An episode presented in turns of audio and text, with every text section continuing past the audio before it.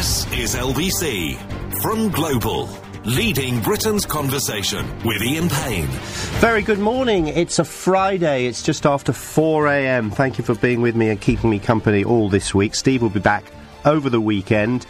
Coming up between now and Nick Ferrari at 7 o'clock, we'll be talking about uh, the Defence Secretary Gavin Williamson with his claim that Britons agree with him that British ISIS recruits should be, quote, eliminated. We'll also be talking about another report damning British universities, or rather English universities. I have to ask the question are they working? And in about half an hour's time, we'll cross to California where more and more of um, Hollywood superstars getting involved in those raging fires. We'll get the very latest from there. They're still burning, obviously. But let's talk about Jerusalem. We spoke about it for an hour yesterday. It was a really interesting discussion on both sides of the fence. I'm going to suggest something in this first hour. It's not necessarily something I totally believe in, but maybe, maybe President Trump has got the right idea here wouldn't imagine uh, many people would say that many things about Donald Trump being right in this particular instance. All sorts of countries that normally side with the United States have already said his decision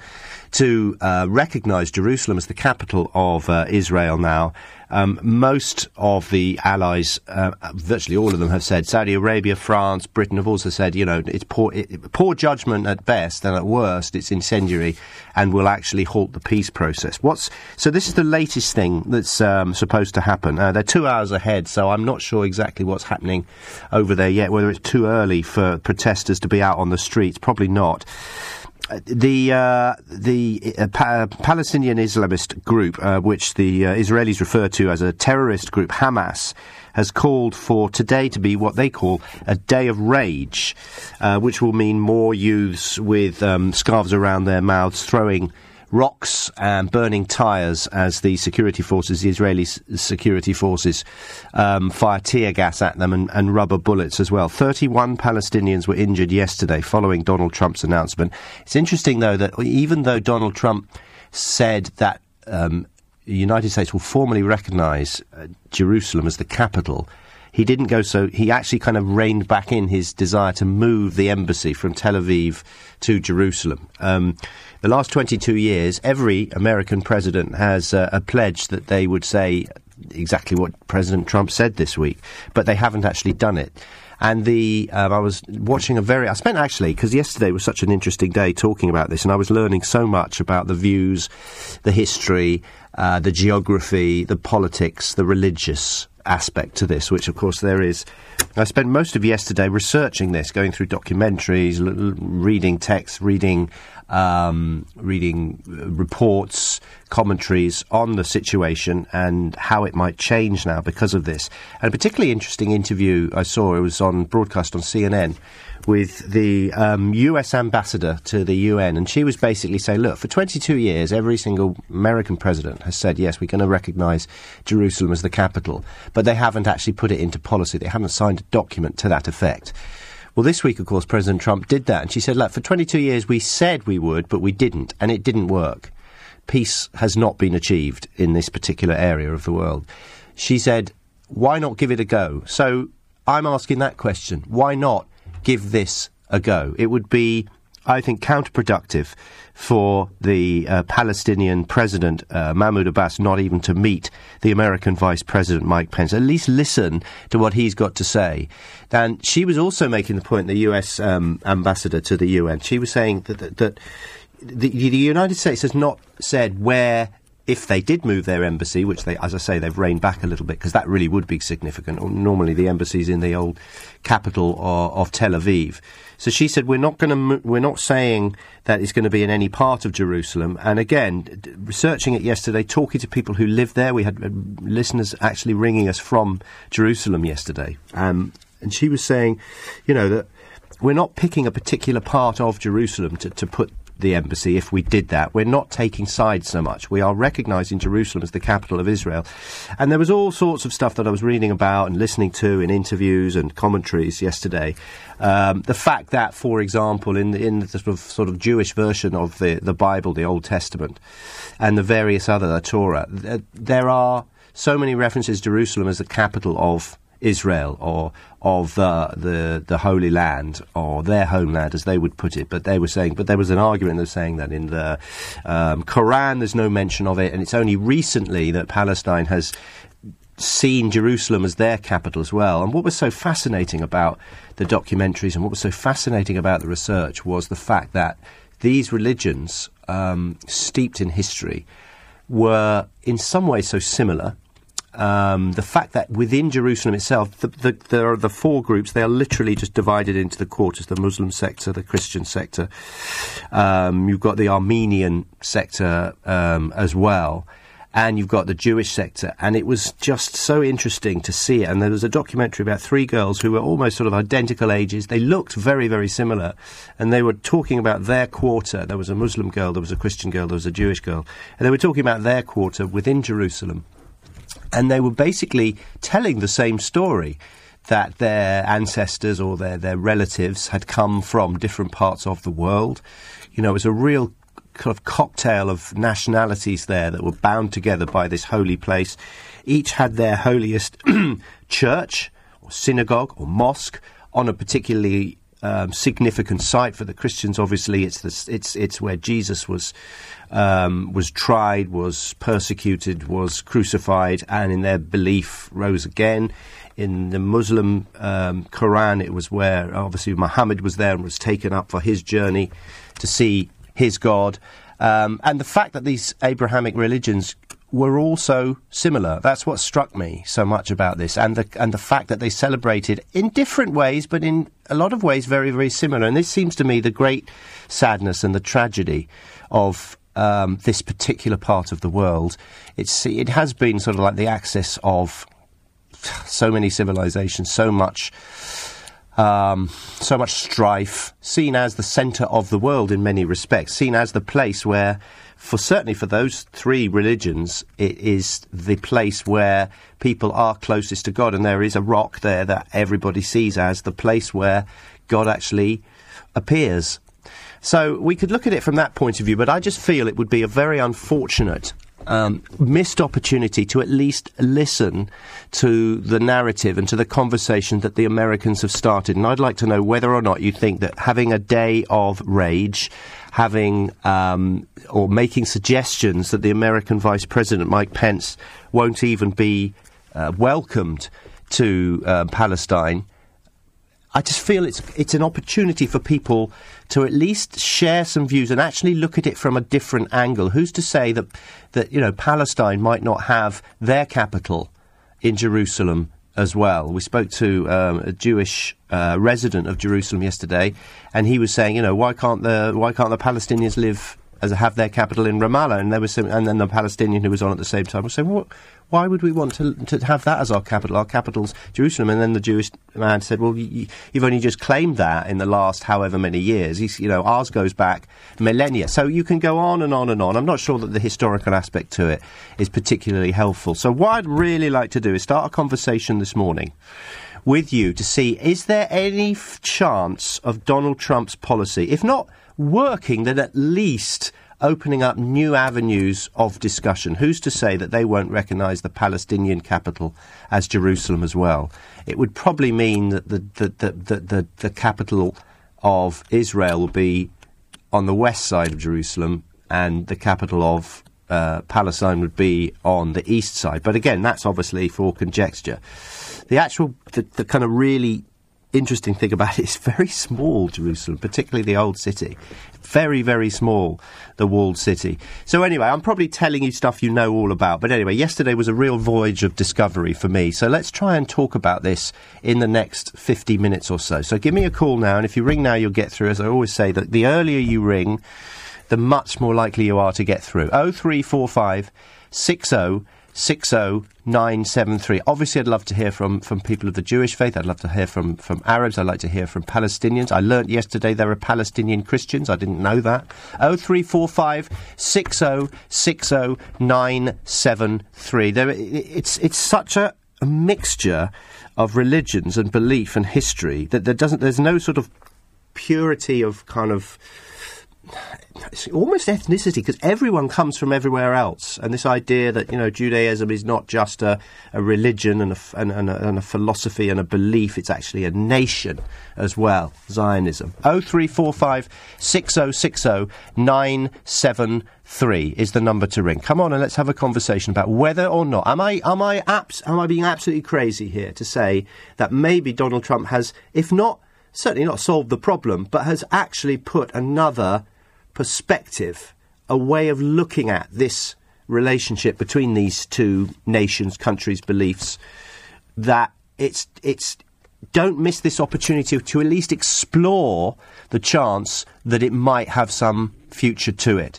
0345 6060 973. Personally, I think I can understand Palestinian uh, rage, but calling for a day of rage I don't think helps the situation at all. What's that going to achieve? It's been been doing that for, for years and years and years. And again, if you want to talk about the British involvement, Yes, we did it again. We were involved in this area, dividing it up after the First World War with Balfour, uh, with the French getting the top half and the British getting the bottom half. Although I have to say, in this respect, looking at the sort of history of it, before the, the, the, the First World War, while that whole area was part of the Ottoman Empire, all the various religions lived together. The Jewish population was much lower, but they all got together. They, they all lived together fairly successfully.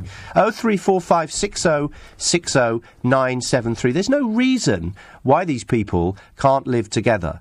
They, as I say, in the, in the old city, there there's no trouble. People get on. They don't mix. You know, the the quarters do tend to stay apart, but there seems to be some kind of agreement, tacit or otherwise, that that people get on with their daily lives. The ceremonies continue. I didn't realise that twice a week there's massive ceremonies for bar mitzvahs uh, and bar mitzvahs for, for the girls as well every single week. I mean, it's just it's just a kind of it's a city of festivals, if I can put it that way. Amazing vibrancy. 0345 6060 973 is the number to ring. If you want to text, it's 84850. If you want to tweet, it's at LBC.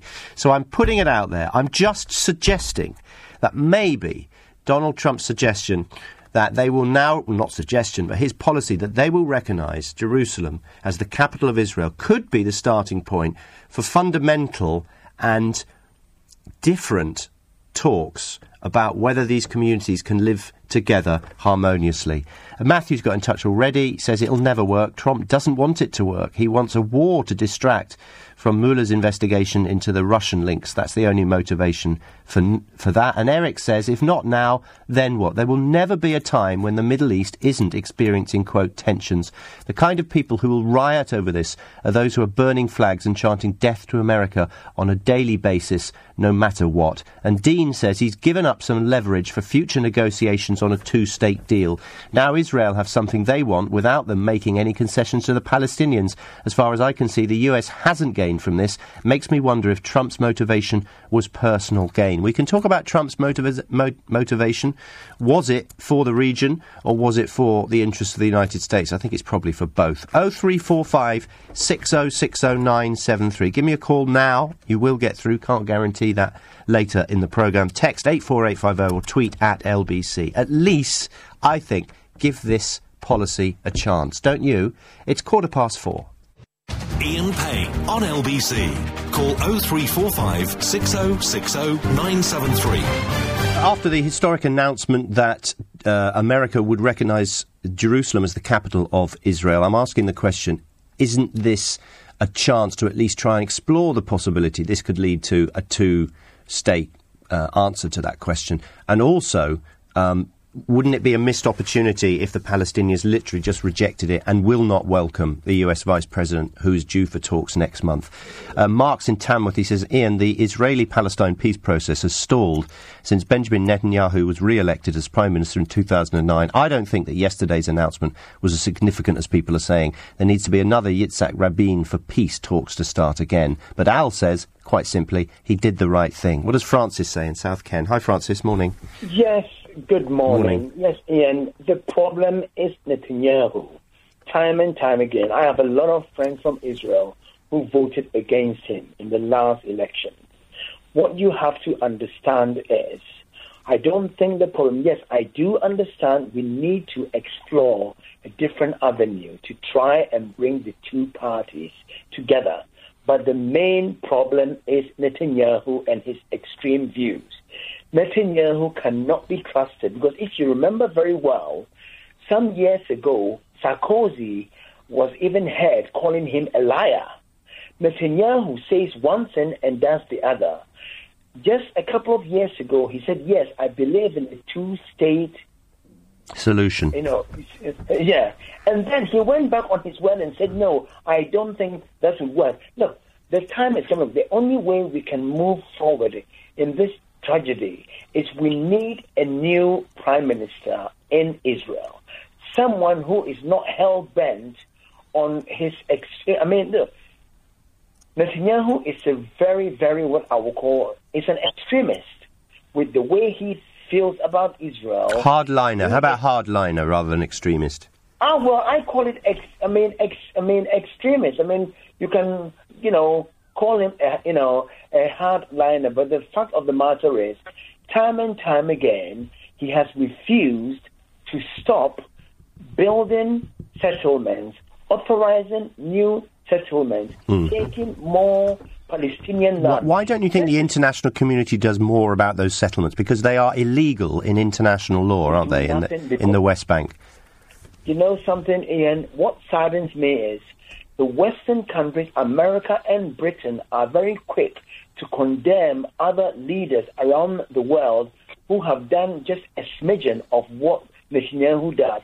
For some funny reason, the world turns a blind eye when Israel commits its criminal acts. I'm disgusted by it. I mean, I mean, it's more or less an apartheid state.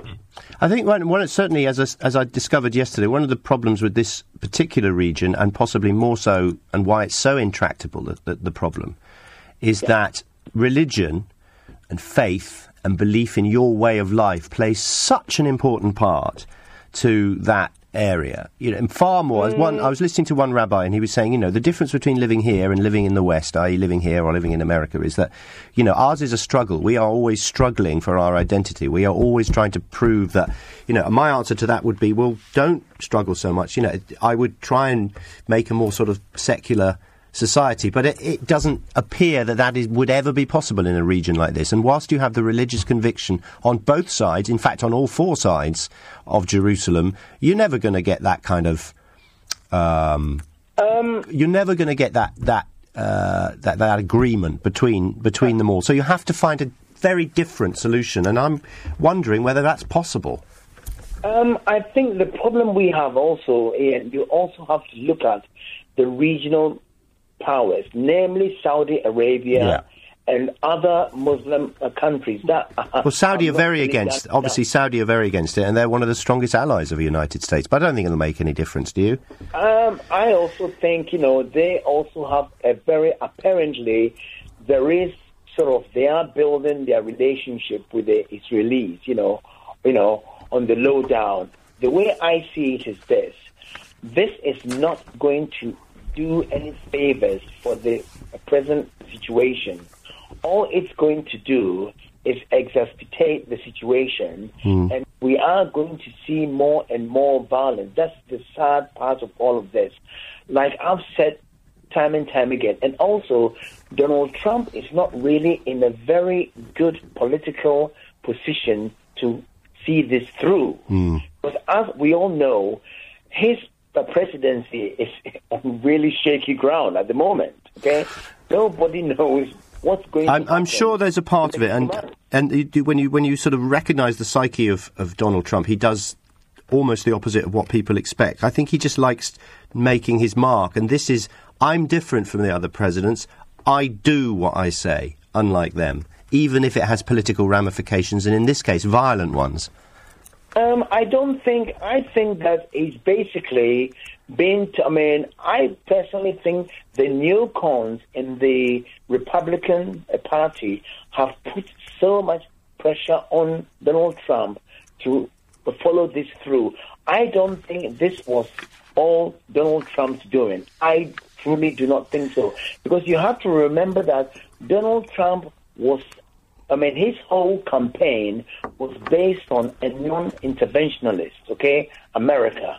And all of a sudden, a couple of months into his, you know, presidency, he's become this, what I would call a big interventionalist. So really, the way I see it is, I don't think he is in control of what's really going on or what's coming out of the Republican. Well, I think we should give we should give this a go, and that's my contention this morning. Thank you very much, Francis, who doesn't think the problem is negotiating a deal with the Israelis. The problem is Netanyahu. Could it work? Could could Donald Trump's policy actually work? So, what's been going on? Uh, today and overnight, if you're, if you're just waking up or haven't gone to bed yet, uh, the US has warned the Palestinians that they don't want them to cancel their talks that are scheduled to take place between the American Vice President Mike Pence and the Palestinian President Mahmoud Abbas. As I say, they're planned for, for, for, later this month, sorry, before Christmas. Senior Palestinian official says Mr. Pence would not be welcome in the country. 31 Palestinians were wounded in clashes in the Gaza Strip yesterday and across the occupied West Bank. The clashes triggered by Mr. Trump's policy shift. More protests are expected in Palestinian territories today. Hamas, which is the Islamist group uh, in Gaza, was, is basically saying we want a day of rage today. We want to have a new intifada. I mean, that sort of talk just doesn't help the situation. Or maybe you think it does. Does anyone agree with Hamas coming out with statements like that? Give me a call and let me know. 0345 6060973. But my main question is could Donald Trump's change of policy work, or is it another future failed attempt? Um, Israel's deployed hundreds of extra troops in the West Bank. I mean, we're almost sort of bored of saying that now. It just seems to me it's the same story over and over again. And at least give this a try. Mm. 0345 6060973 if you'd like to tell me I'm wrong, right, or you've got another version on this. Uh, what is the way forward now? Shouldn't we give Donald Trump's policy at least a hearing? Many of uh, Washington's closest allies, as I've mentioned, have said they disagree with the US policy shift the UN Security Council, the Arab League, they're both meeting in the coming days. They're going to decide their response. Um, yesterday, the White House said the Vice President, Mr. Pence, planned to hold the meeting. Uh, he still intends to meet Mr. Abbas, a White House official said, and Palestinian leaders, and thinks any decision to pull out of the meeting would be counterproductive. Uh, during his visit, which is scheduled for the latter part of this month, Mr. Pence is also going to visit Israel and Egypt. Now, Donald Trump refrained from using Israel's description of Jerusalem as its, quote, eternal and undivided capital. The Palestinians want East Jerusalem to be the capital of any future Palestinian state. Co- couldn't that work? Couldn't you have two capitals in Jerusalem? I don't. If you're going to have a two state solution, you've got to have a two capital solution, haven't you? I don't know why that wouldn't work. Tell me why I'm wrong, will you? Oh three four five six zero six zero nine seven three. The capital of Jer- Jerusalem, the capital of Palestine, and the capital of um, of Israel. Would you be against that? It seems the logical way forward, doesn't it? Uh, and creating an assembly um, to run the area, what, like Northern Ireland, or would that just be impossible? Would the, the Jewish lobby say that that's just impossible? We wouldn't power share in any way, and the Palestinians would say the same. And I suppose if you're going to be on that kind of um, truck, you're never going to agree to anything, are you? So, um, Benjamin Netanyahu is the Israeli Prime Minister, who we've heard a lot about. Said Israel was profoundly grateful to Mr. Trump, who had, quote, bound himself forever with the history of the capital. He also said Israel was in touch with other countries to follow suit. Didn't name any of these countries, although the Philippines and the Czech Republic have been mentioned in Israeli media. And as I say, in that interview that I was listening to yesterday or watching uh, from CNN, the US ambassador to the United Nations was saying, well, well, the Russians recognized Jerusalem as the capital of Israel back in May. I haven't been able to confirm that or not. If you know that, let me know. 0345 6060973. You can text 84850 or tweet at LBC. The White House said it was not aware of any other countries planning to follow America's lead. Um, so, the leader of Hamas, which obviously dominates the Gaza Strip, that's the sort of bottom left of the region, if you're trying to think of it in terms of a map, has called for a day of rage on Friday, said it should be the first day of the intifada against the occupier. Well, that kind of rhetoric is just going to take us straight back to um, the mortuary, I'm afraid. Hamas members would be, quote, fully ready to confront this strategic danger. uh, Ismail Haniyeh said in a speech in Gaza. The Fatah party, meanwhile, seeking to protest through diplomatic means, much better, by filing a complaint to the UN Security Council and pushing for a strong stance by the Arab League. So, am I, you know, out of my mind by trying to suggest that at least this is a different way of looking at the situation, and maybe it's it's the time to give this kind of um, suggestion a chance. Why not have a capital of both nations in the same place? It seems a no-brainer to me, but then of course I'm coming at this millennia old problem from actually no it's not it's about uh, a uh, hundred years old in fact it is a hundred years old from 1917 when the Balfour uh, treaty was, was signed.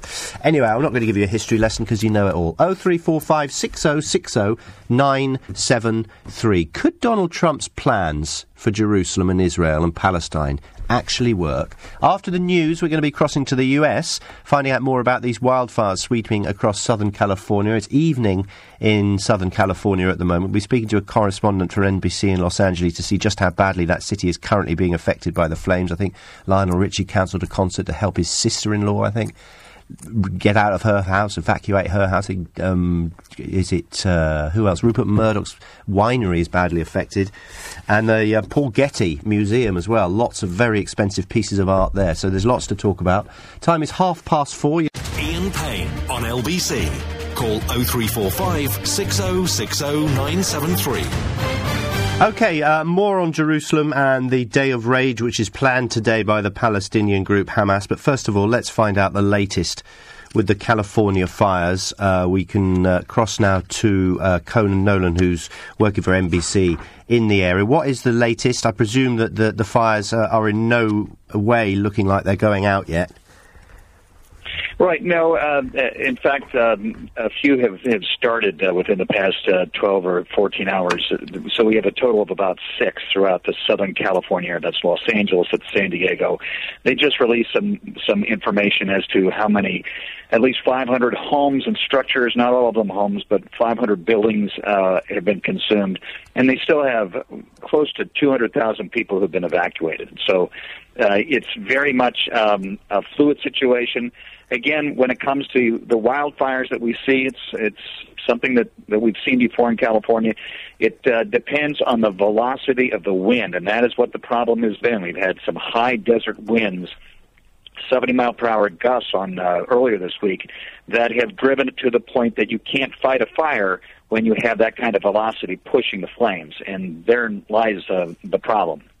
What is the, the worst case scenario? Because it's now beginning to encroach on parts of Los Angeles, very well known parts of Los Angeles, like Bel Air. It, it is. Uh, we've lost a few homes in Bel Air, and you've had some uh, celebrities uh, evacuated. Uh, we, we know that Rupert Murdoch, for example, lost a vineyard, I believe, up in Ventura. Uh, right now, the something like 23,000 homes uh, are endangered. Now, that that means they're in the path of the fire in in the in the in the direction where the winds are pushing it. Um, does that mean they're going to go up? No, but uh, if if conditions don't get a little better, uh, then yes, there's a very strong possibility that we're going to go from 500 to much larger. And we have in the past. They've you know, so far, acres, 140,000 acres, that's a very large area, has already burned. And so, again, it's up to Mother Nature. They've got literally thousands of firefighters from throughout the United States on this. And part of the problem is that not only are you fighting these fires, but you're always worried about others breaking out because that just uh, becomes a resource problem. They fight these fires on the ground and in the air, and there's just so much that they can throw at it. Tell us about the prospects for Los Angeles. I mean, are we talking about, you know, crisis time or not? I wouldn't say crisis time. The uh, much of the area that is as feeling the brunt of this are in some of the what are called the canyons and passes. Los Angeles is a mountainous area. Uh, and you have the San Gabriel Mountains, the San Bernardino Mountains, the Hollywood Hills. And so in those passes where uh, they're, they're sort of like wind tunnels when the wind comes off the desert to the north, they're the ones that are getting uh, the brunt of this. So it, it's, it's not like uh, there's going to be massive uh, exodus of the city of Los Angeles, but there are parts where they and one of the reasons why the famous people live there is because it's beautiful, it's on hillsides, and it's amongst the vegetation, the chaparral, the California oak, and those things. If you don't have enough clearance, can go up when it's very dry, and that's what's happened. It's been we haven't had rain in quite a while. We did have a strong winter last year, which added to the promotion of brush, uh, underbrush, which adds more fuel to the fire. So if you have wind, you have fuel, uh, you have oxygen uh, and you have a source, then all of a sudden you've got a problem. So it, it's a problem for LA, but uh, mostly for certain particular areas of it, and also to the north of LA in Ventura County. That's where they've lost lives, and that's where they've lost most of the property. Daniel, thank you very much. Uh, sorry, Conan, thank you very much indeed. Conan Nolan, who's the correspondent for NBC in Los Angeles with the very latest, and Nick Ferrari will be visiting uh, California again um, to uh, get an update when he takes over from me here on LBC at uh, 7 o'clock. Right, let's talk about Donald Trump's plan. Is it really as crazy as some people are suggesting vis a vis Jerusalem? And what about having two capitals? Well, Jerusalem being the capital of Israel and also being the capital of Palestine. Is, uh, is that even a goer? Daniel has got in touch with us. He's in Nottingham. Hi, Daniel. Hi, good morning. Morning. What's, what, do you, what do you think? I think it could work, but I also reckon we could try a Vatican City model. What do you mean? You have the capital. Well, you've got. You're saying yesterday all the holy parts of Jerusalem are all in the centre. Yes. Yeah, little quadrants in the centre. So why not have the capital in Jerusalem, but then the centre of it is um, like a Vatican City. The three major religions, Israel, Christianity, and Jew- Jewish, all run that part of the city. Yeah, I mean, it kind of works already, doesn't it, with all those various and the Armenian Quarter as well. It, it, it works already, and, as I, and as I as I believe, I haven't visited uh, Jerusalem, but as I believe, you know, the, the, the communities don't mix that much, but you know, there's no violence. Everyone gets on with their day to day life. I don't see why that couldn't continue. Why, why doesn't the community mix that much? It used to. That's the question we've got to ask. Why? Why now? When 40 years ago they were mixing. Yeah, and also they were they were mixing quite happily, as I said, when the Ottoman Empire was in uh, was Yeah. in its strength and before the First World War. So you know something's happened, and as usual, it's our intervention that's. Um, while good intentioned, uh, perhaps has, has created more of a problem again, hasn't it? Yeah. Well, again, I, I do think it can work. Well, I hope so. I hope so. I'm going to speak to somebody now who doesn't think it will. Daniel, thank you very much indeed. Silas joins us now from Bow. Uh, you're an Israeli yourself, are you? Yeah, I was an Israeli, yes. Okay. What do you think of the idea of having two capitals in Jerusalem? I, I, I don't, I don't think it's right Be- be- because we, we, we were there yeah, uh, a couple of years, uh, over 3,000 years, and we always in our prayer, we always beg to be back to Jerusalem as a, our capital. No, I under I understand the significance. I understand the history, but how if we're to get? Are you prepared then? If you don't want to share the capital, are you prepared for this intifada, for this kind of um, struggle, for this battle between Yes, these two people to carry on? We can, we can take it. We- we, we don't mind for all this trouble. We can challenge them, no matter what. But that will pass away, and sooner or later, they will recognize the state of, of Israel as, as uh, uh, Jerusalem as the capital of Israel. Why should Hmm. No, we I- divide it? Why, I, you know, I, understand that, but it, it just it seems to me that uh, people like you are prepared to put up with war, if you want to put it that way.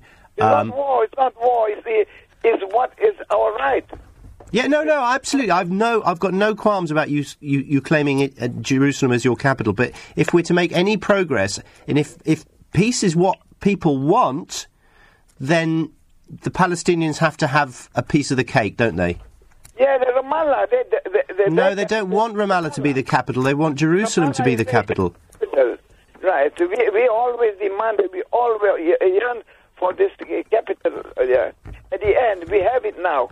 And that's it. No matter what problem we got there, Antifada or whatever problem there is, we can take it. Yeah. We don't mind. But I think that that's part of. Well, I don't know. Maybe, as you say, um, Jewish residents of Jerusalem and elsewhere in Israel would say, "Well, do you know what? We'd rather have it this way than the other way and have peace." Would I be right in saying that? If peace, uh, we can have peace with Arab because right now the Palestinian Israeli uh, that is in Israel, uh, they, they, they, they prefer to be with the Israeli side, Mm-hmm. and, and they were very peaceful with Israel because we, we, we, we, we make school together, we, we work together, and, uh, and they're very happy. They're very, they got their freedom. But you find, you find in like in Ramallah and all these places, they don't have that freedom. There's no democracy down there. Right. So and and and, Netanyahu back back uh, from uh, this Abbas for for uh, to sit down to to make a deal, but he didn't. He he, he refused. So he, you know by refusing all the time. Yeah. Well, Yeah, may, and- maybe, as you say, as you say, Silas. Thanks for your call. As you say, maybe there is a feeling amongst the Israeli population that we're prepared to have the situation as it is now, rather than share our capital. Maybe that is a seeing as a solution. It wouldn't go down well with uh, the Palestinians, I know, and this is a suggestion, and I've heard it a couple of times now. Normally from, well, always from um, from Israelis is, well, they've got Ramallah, we've got Jerusalem. Well, it doesn't work like that. Otherwise, we wouldn't have this problem. Oh three four five six oh six oh nine seven three. Uh, Mark's got in touch. He said, yes, as I asked before, Russia has recognised Jerusalem as the capital of Israel since April. Uh, I read it in the Jerusalem Post. The Czech Republic announced yesterday that it will also recognise Jerusalem as the capital. Theresa May, however, says the UK has no plans to follow suit and that Donald Trump's measure was, quote, unhelpful.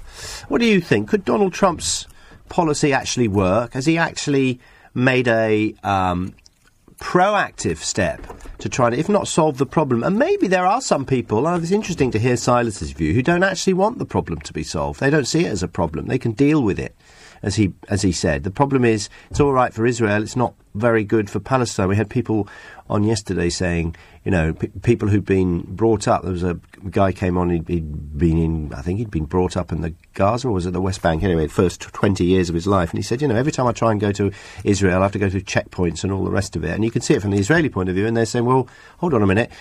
The reason we have these checkpoints is we've got to make sure that you're not going to come in and, and put a bomb in one of our shops. Oh three four five six oh six oh nine seven three is the number to ring if you'd like to talk about this. So Mr. Trump said the United States would support a two-state solution, which is shorthand for a final settlement that would see the creation of an independent Palestinian state within the sort of pre-1967 ceasefire lines in the West Bank, Gaza Strip, and East Jerusalem, living peacefully alongside Israel, if agreed by both sides, is what he said. The president uh, also refrained from using the description of Israel's uh, capital, Jerusalem, as its eternal and undivided capital. Um, Hamas, though, has taken a very strong line. Today they want it to be a day of rage.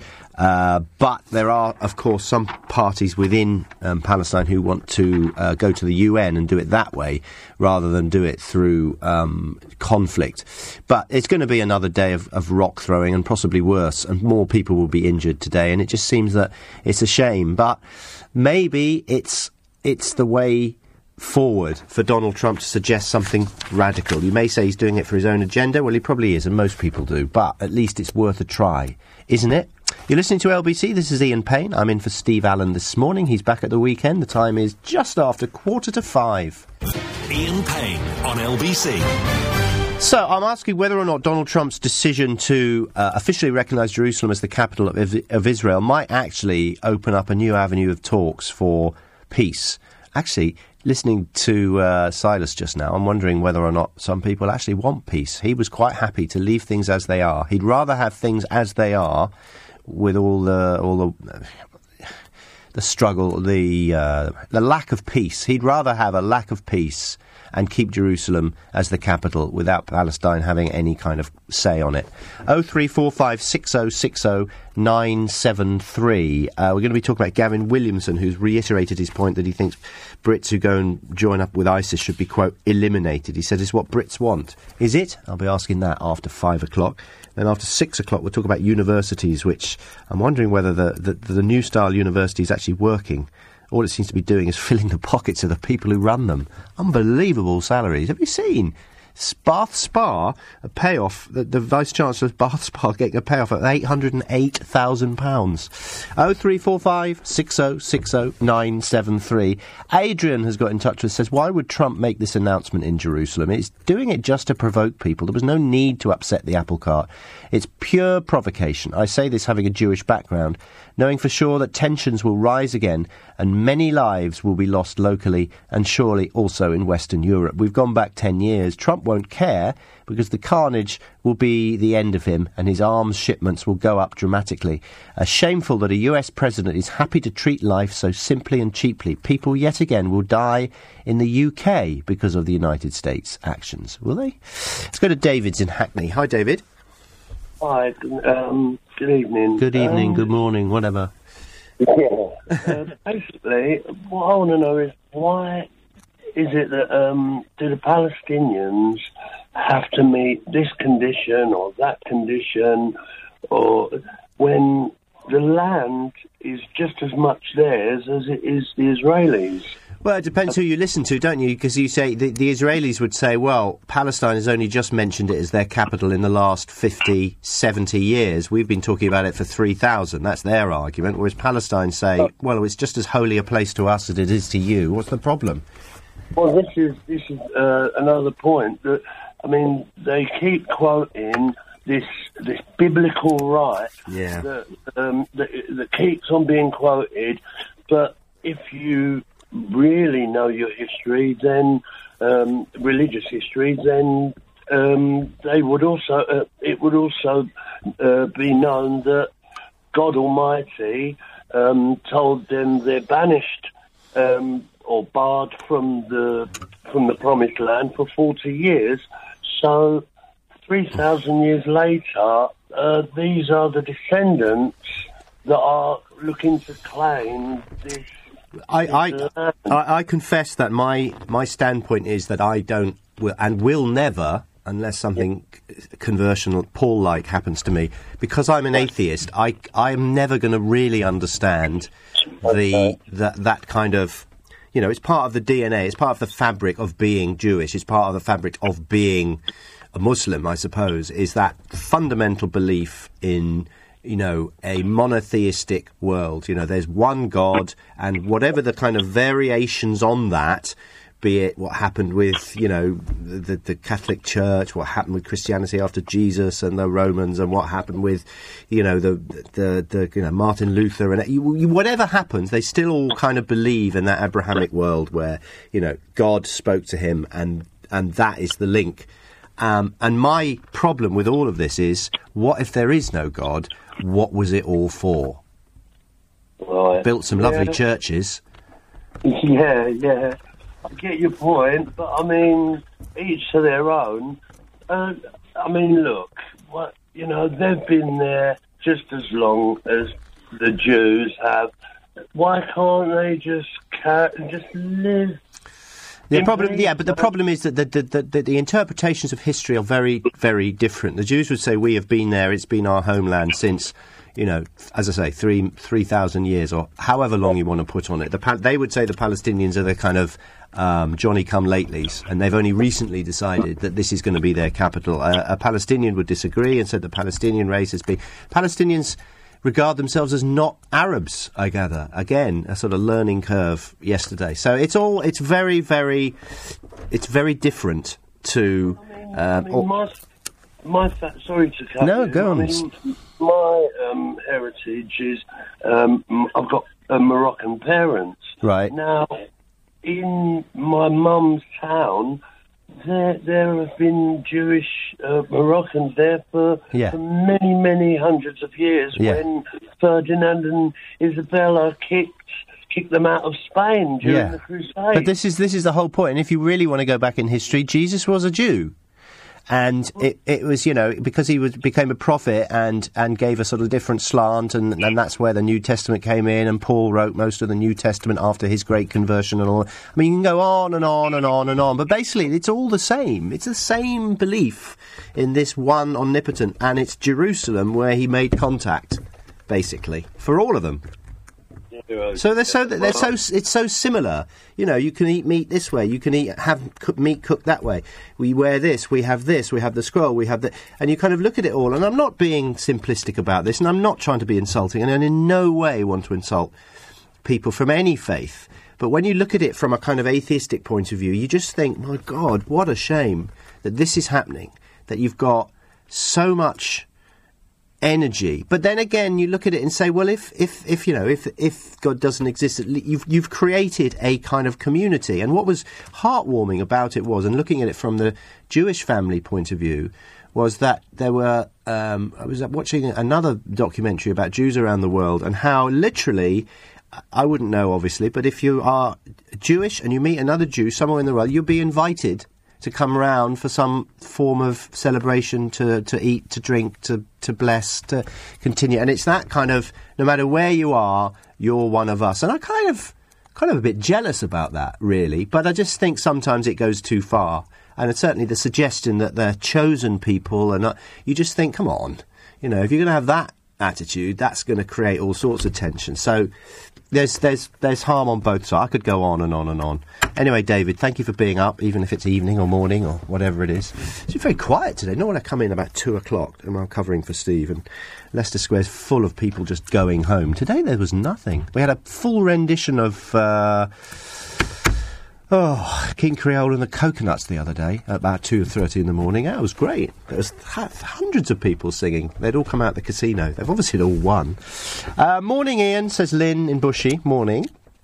Maybe both Israel and Palestine have the most wonderful chance to actually show the rest of the world what real peace could look like. I, I, I, I think if we were talking about, I'm certainly not going to use the phrase normal people, but if we were talking about um, citizens of the world other than this particular holy shrine area, um, I think you would say possibly, but I don't. I don't think that. Um, I just think there are a lot of people, particularly Israeli people, who don't really want to see peace. You know, they they're used to living now with terrorism. They're used to.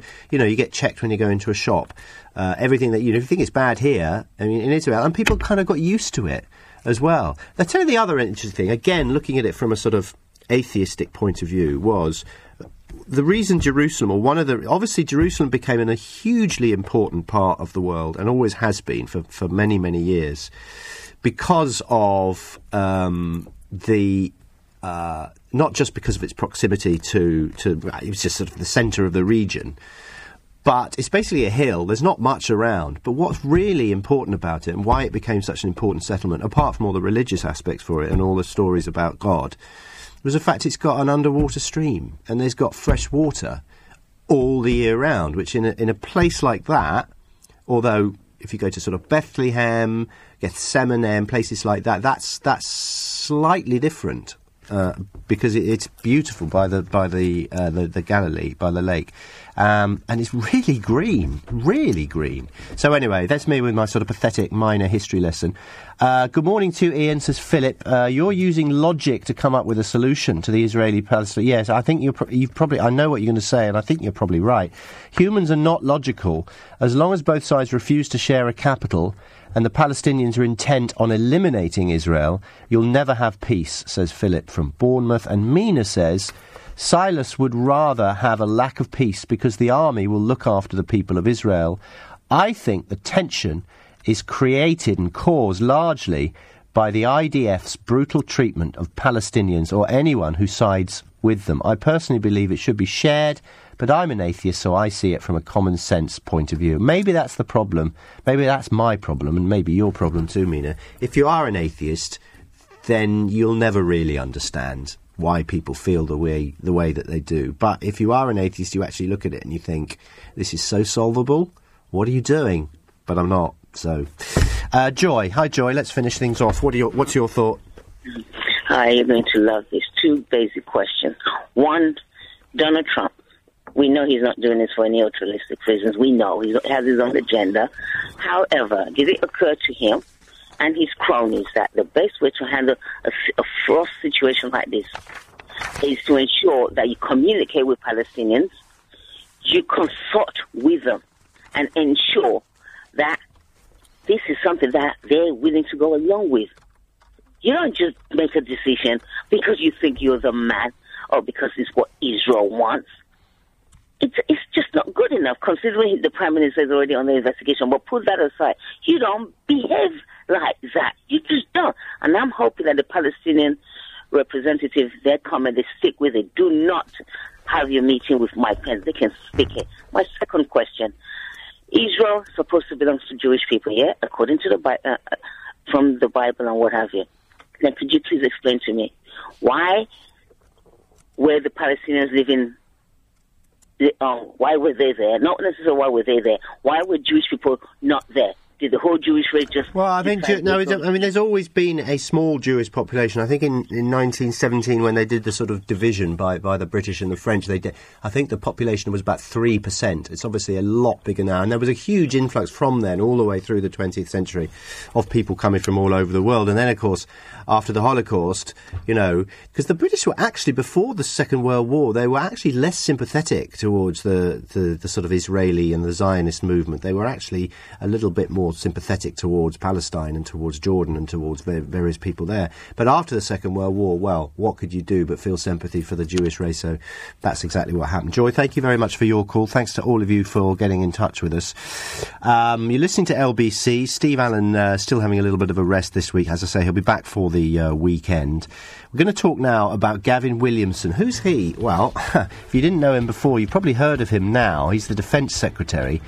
And uh, like many of the cabinet posts, he hasn't been long in the job, but he's come up with some pretty strong rhetoric that may, and I suspect it'll go down very well with a lot of listeners to LBC. And I particularly want to hear from people who disagree with him.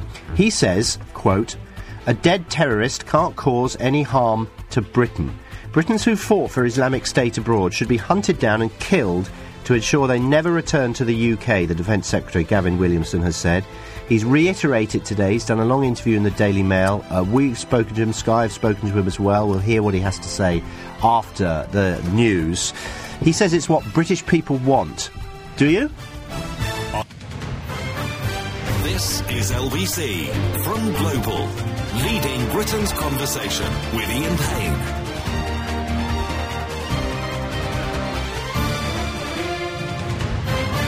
Good morning, Ian Payne in for Steve Allen. Three minutes past five o'clock. It's a Friday morning.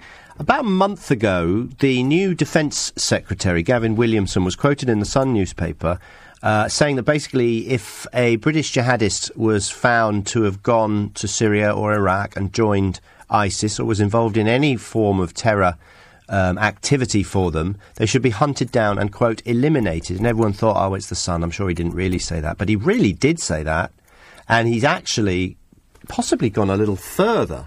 Um, he said it again last week. He's done an interview with the Daily Mail today saying that a dead terrorist can't cause any harm to Britain.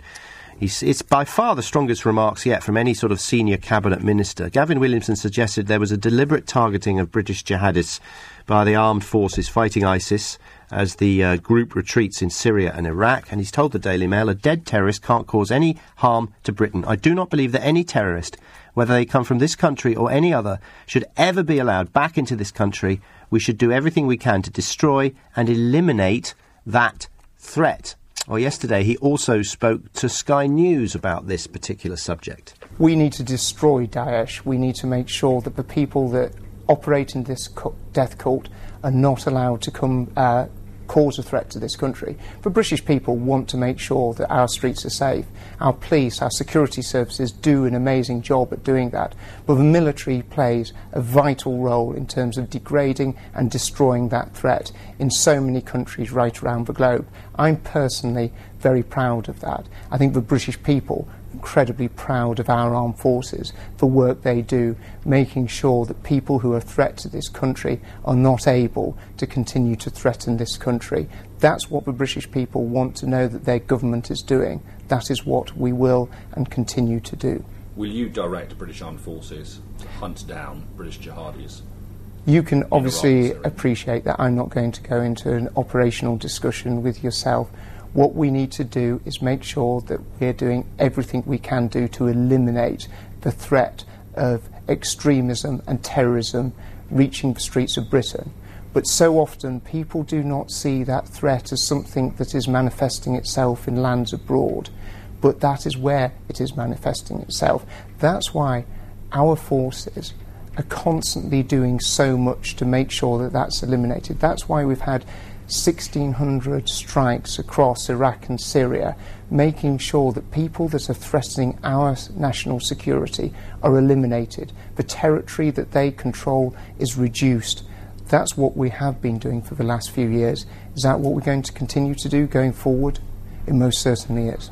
So that's the Defence Secretary, Gavin Williamson, speaking yesterday. And as I say, he's gone slightly further in the uh, Daily Mail today. He said, um, I don't believe that any terrorists, whether they come from this country or any other, should ever be allowed back into this country. We should do everything we can to destroy and eliminate that threat. He said jihadist groups in Libya, Iraq, Syria were breeding grounds for plotting attacks in the UK. He said, Our job in terms of eliminating will not stop this year, will not stop next year. It's something we've got to continue to pursue. Now, a pretty forceful remarks. Normally, there's a lot more diplomacy when um, cabinet ministers speak about sensitive issues like this, and it is a sensitive issue. If you're basically saying our troops are targeting British people who are who are, who are fighting for the jihadis, looking for them particularly, and quote eliminating them, um, you know, a, terror, a dead terrorist is a good terrorist. That's how he would presumably describe this kind of thing. He said jihadist groups in Libya were breeding grounds for plotting attacks. His remarks, though, put him a lot at odds with uh, the head of the terrorism watchdog, uh, Max Hill, who's the independent reviewer of terrorism legislation. Um, he recently said the UK could attempt to reintegrate young and naive jihadists who wanted to return to the UK. So we have two very polarised uh, opinions on how to treat jihadists, how to treat young British, mostly men, who travel to Syria, who travel to Iraq for what they would see as a greater cause, who are prepared to fight for them. Should we try and rehabilitate them, or should we just eliminate them? Mr. Williamson says we should eliminate them, and he says that's what the British people want. So, LBC listeners, and if I could refer to you as British people, is it what you want? Do you want to see people eliminated? Do you want to see people actually targeted specifically if they are jihadists and they are working for this particular organisation. 0345 60 60 973 is the number to ring. Or do you feel, as Max Hill does, the independent reviewer of terrorism legislation, that we are in danger of, quote, losing a generation of men and women by automatically using the courts to punish them? So his is very much a carrot rather than a stick. So, what are the facts? More than 800 UK citizens are thought to have gone to fight for ISIS in Iraq and Syria. They include teenagers, they include women, they include young families. Uh, Mr. Hill said we've got to make sure that as they splinter and as they disperse across Iraq and Syria and other areas, we continue to hunt them down, make sure there is no safe place for them, um, that they can't go to other countries preaching their hate, preaching their cult of death. Uh, Williamson defended himself. Uh, he said, The British people want to make sure that our streets are safe. The British people are incredibly proud of our armed forces, the work they do, making sure that the people who are a threat to this country are not able to continue to threaten the country. That's what the British people want the gov- to know their government is doing. This is what we will continue to do. What side of the fence are you? Would you just like to see anyone who does anything with Daesh, with IS, with ISIS, however you want to refer them, just to be eliminated? Should they be targeted? Or should they be try and be rehabilitated to put not necessarily an arm around them, but at least say, of course, you're British, you know, you're welcome back into this country, but if you break the law, then you will face the courts. Or should they just be eliminated? I think Mr. Williamson, he's not talking, I don't think he's talking about hit squads running around the, the streets of Birmingham taking out people who've returned home. I think he's talking about targeting people in foreign countries. Remember, Jihadi John was taken out, wasn't he? And that was a specific targeting. And certain figures who have um, British backgrounds have been uh, in that way targeted. Do you think it's good that the, that the army is doing exactly that? They are targeting British people, or should there be more leniency shown, or Does it matter where people come from? If you're working for a, what we would describe as a terrorist organisation, then you know you are the enemy, and you'll be taken out. And it doesn't matter where you're from originally. Oh three four five six oh six oh nine seven three. Another take on it comes from the Foreign Secretary, Boris Johnson, who yesterday delivered a speech on British efforts to tackle terrorism. It included hitting back at suggestions from the EU Brexit negotiator, Michel Barnier, that the vote to leave the bloc had meant Britain had decided to take a step back from cooperation. Good old Barnier, he's always bringing in other stuff. Every day around the world, uh, I can tell you that British serving men and women are putting themselves at risk to roll up terrorist networks, to expose what they're doing, to thwart them and bring them to justice, said Boris Johnson. They're making good on what the British Prime Minister has rightly called the unconditional commitment of the British people for the security of our European friends, not just in this continent and beyond. So, whose side are you on? Do you agree with Gavin Williamson that British forces, when they are fighting ISIS abroad, should target Brits who have gone over to fight them? Should they be eliminated, or should they be allowed back into this country, as Max Hill suggests, and rehabilitated? 0345 60 60973. Let's go to Jack. Jack's in Guildford. Whose side are you on, Jack? Morning. Morning. Um, I don't believe we should have bombed ISIS at all. Um, I think we should have just left them alone in Syria, uh, and we should have just let Syria, Russia, and Iraq deal with the problem. Uh, all we're doing now is we're bombing them out of a place of safety, and what they're going to do is they're basically going to use their other passports they've got. This is the, one of the problems with dual nationality. Mm. They're going to use their other passports to come back. They are now seasoned fighters. If, if Gavin Williamson wants to kill these people on the ground, we are going to be having bordering on civil war in this country because if there's 800 of them coming back here and they start radicalizing other people, uh, it, you know, the, the hot brown stuff's going to hit the fan. You don't think, though, that that by reducing ISIS and literally reducing ISIS's manpower by bombing, by not necessarily troops on the ground, but by deliberately targeting their strongholds. You look Yeah. at the, the you look at the so-called strong. You look at the the map of that region of northern Iraq and Syria about I don't know five years ago, and um, the the land that was kind of occupied, if I can put it that way, by ISIS was huge. At thousands and thousands of square kilometres, and now it's really, really reduced. You don't think that's been for a, that's that's been worth it? Have you been to Palmyra in the Syrian desert? No. Right. It's not sand. It's not palm trees. It's not oasis. It's rubble. It's basically stony rubble. So there's, I mean, where they, where you can go out into that desert and disappear quite merrily. I mean, it, you know, bombing them, bombing them out of Raqqa and all the rest of it. You should have left it to the Syrians and tied them up, and their nutcase friends, the Hezbollah, and all these uh, Iranian militia and what have you. Just tie them all up. We should have just left them alone and let them stay there. Now they're going. They haven't got a, a place of comfort. They're out in this rubbly wasteland. What would you do if um, a teenager who had been training or fighting for ISIS uh, and whose parents live, I don't know, in Birmingham, Manchester, South London, they're coming home, they're stopped at, at Heathrow, the, the, it fla- a red flag goes up at, at customs and they're arrested. What, should- what should happen to people like that? Rehabilitation? Prison? A trial? Worse? Well, I, well, you know, they, they, they haven't got anywhere safe to stay over there. So where's the, where's the other safe place to go? I mean, you know, they're homing. They'll home, Mm. you know, and they'll come back here. Now we don't know what state they are, what they're in. They can lie, Would you, lie de- their heads would you up. deport them somewhere? I don't know how that would work. but Island sounds like a good one. Where? Or Rockall. Rockall. Yeah. Okay, fair enough. Jack, thank you. Whose side are you on? Gavin Williamson, the Defence Secretary, says we should deliberately target British jihadis and, quote, eliminate them.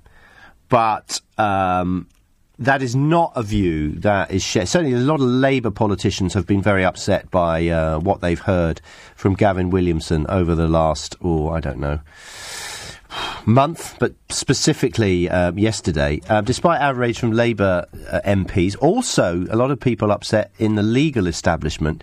Mr. Williamson says he's standing by his original decision that the extremists should not be allowed back on British soil at all. What would you do with them? There's a question. British returning jihadis. What would you do with them? Gavin Williamson doesn't even want them back in the country. What would you do? Would you rehabilitate them? 0345 60 60 973. The British people want to make sure that our streets are safe, Mr. Williamson said. The British people are incredibly proud of our armed forces, the work they do, making sure that the people who are a threat to this country are not able to continue to threaten this country. Would you allow them back in? What would you do with them? That's what the British people want to know that their government is doing. That is what we will continue to do. It's what the British people want. Is it? Ian Payne on LBC.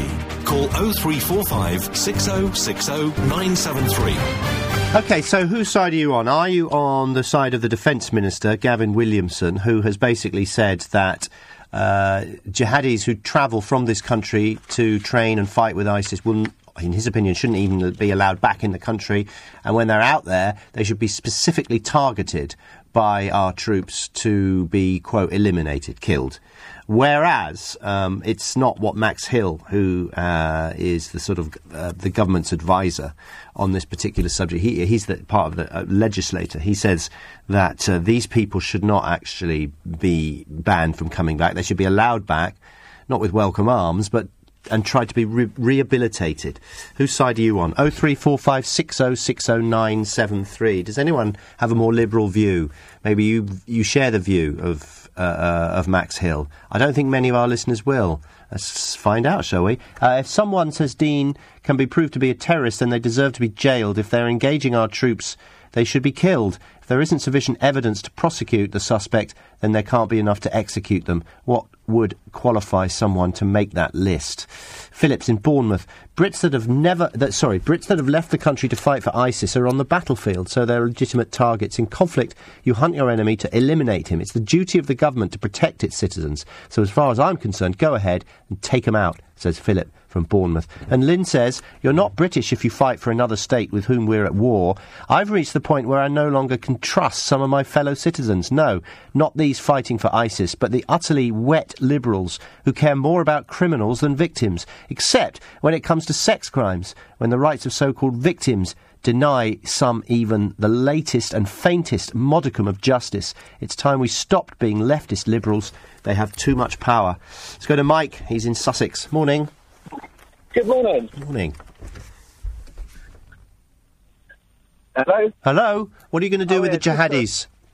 Um, well, just from my experience, I uh, did three operational tours in Afghanistan, and we had them fighting against us out there. We used to hear them on the um, ICOM radios. Right. Um, so I've got I've got no time for them personally, and I think we shouldn't be a spending money on them when they come back to the UK because we don't spend money on our own people. So give us a bit more. Give us a bit more detail of, of where you were, what you were doing, and the sort of people you were listening to. Uh, I was in the infantry, so we'd be out doing um, fighting patrols and singing with the Kala.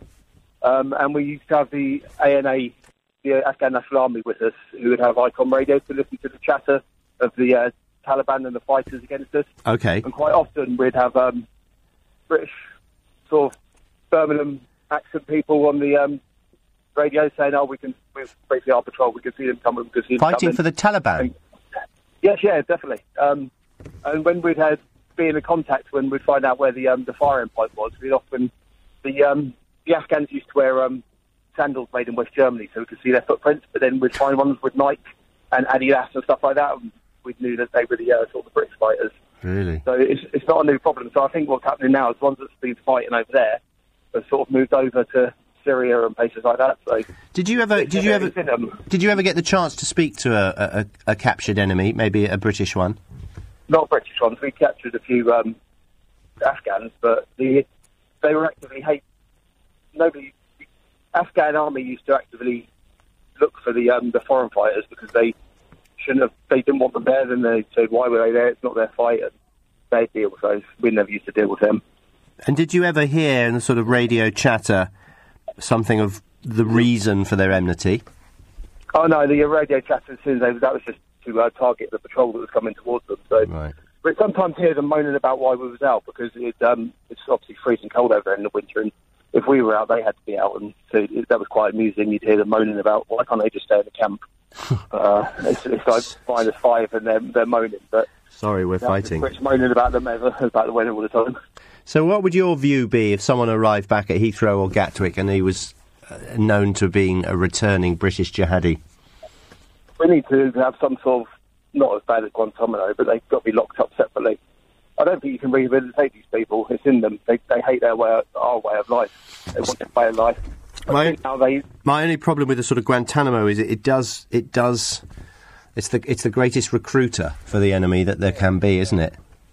Yeah, we don't need, we need like a light version of it, something where they're kept separately from, I don't know, it's a hard one, isn't it? Not seen, not I don't think heard. You don't want any any pictures of people wearing orange jumpsuits. Thank you very much. No, exactly, definitely not, because that just makes it better for them. But we need, they can't be put back into society. They don't want the society. That's the problem. Yeah. Uh, I, I, I don't know what they want.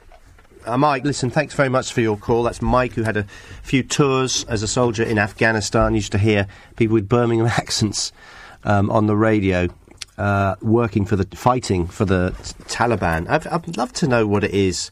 I want. I'd love to know what the mindset is that makes someone do that. I'll put it out there. I won't expect anyone to, to bring in or, or, or to text, but uh, obviously you, you can be anonymous if you want. You don't have to give your real name. We'll give you an alias if you prefer. What what is in the heads of people who want who live here but then want to go out and fight for ISIS or for terrorist organisations or for the Taliban or however you want to describe them? What is the mindset? Why are you so angry? What what is it that you object to? Because Britain is bombing ISIS, you feel you need to go and sort of even up the score? Is that what it is? Oh three oh oh four five six oh six oh nine seven three. As I say, not many people on the left, more liberal side of this, of dealing with jihadists, returning jihadists, and try and rehabilitate them. Uh, most people on the side, I think, of Gavin Williamson, speaking some sense, say a lot, of, a lot of you. At last, says Alan, a politician who speaks some sense. Get rid of those who seek only to do us harm. The only good jihadist is a dead one. More power to Mr. Williamson. But I fear that he'll only be ridiculed by the namby-pamby, wet and spineless government, and regrettably the British population in general too. When the next terrorist attack happens, we'll have all the platitudes and bleatings of the do-gooders as always. Kill all terrorists. I don't want my taxes to keep these people alive in prison. They care nothing for my life, so I'm damn sure I care nothing for theirs. Speak to Yao in Croydon. Good morning. Uh, hi, Ian. Hi. I, I, I feel I've been stitched up. Why? Um, I thought I was going to be next to speak to you, and then someone jumped in the queue Oh, before me. I'm very, very sorry. Would you still talk to me now anyway? I'll, I'll, I'll forgive you. Thank you very much. On you Um, go. I, I feel basically my my uh, my opinion is that one, if someone leaves this country to go and fight for the enemy, yeah, under no circumstances whatsoever should they be allowed back into the country. And I think um, What are you going to do with them? Well, it's not a case of what am I going to do with them. It's a case of this country needs to be kept safe. No, you've got a guy coming back from from abroad, whatever they've been doing, with a British passport. What are you going to do? Right. You, giving a British passport to me is a privilege. Now, if you have been given a privilege and you abuse the privilege, it should be taken away from you. Mm-hmm. If there is no law in this country that says your passport can't t- be taken away from you, it needs to be put in law. Because I think it's about time that Britain got a bit serious. I mean, just look at um, Angela Merkel, for example. Because what happened in, in um, Germany uh, a few months ago is because of the, the fact of the, they've got too relaxed um, immigration laws. I know it sounds a bit cruel, but at the end of the day, if, um, if I was to travel to another country, yeah, um, no one needs to tell me that I need to abide by law, the laws of that country. If I go to one of the, those uh, Saudi Arabia countries that, just for argument's sake, you're not supposed to be seen um, hand in hand with your girlfriend or whatever, then I don't do it. It's as simple as that. And uh, I think people who travel should obey the laws. Now, if you're born in this country Mm. and you've got citizenship, then you still have to abide by the laws of the Okay, so I'll, I mean, I'll repeat the question. If Yeah. if you if someone coming back, a jihadist is coming back, and is known to the authorities or suspected, su- seriously suspected of being involved with ISIS and fighting, and he's returning home, he's got a British passport, he's at custom control. What do you physically do with him? Well, firstly, he should be t- uh, he, he or she should be detained, Right. and I still believe that um, there should be a law that should um, make them lose their their simply because to, to, I mean. So what do they? Did you send them to prison, or do you try and send them back somewhere else? Or I mean, if they're Well, British okay. and their parents are here, you know, they they want to go back to Croydon or they want to go back to Put them in Brent. prison. Huh? Put them in prison. Well, you have to have a trial first, wouldn't you, or would you? Yeah, try them, and basically they need to be separate from the people who they are potentially going to going to going to damage, Yeah. because otherwise people in this country are not being looked after.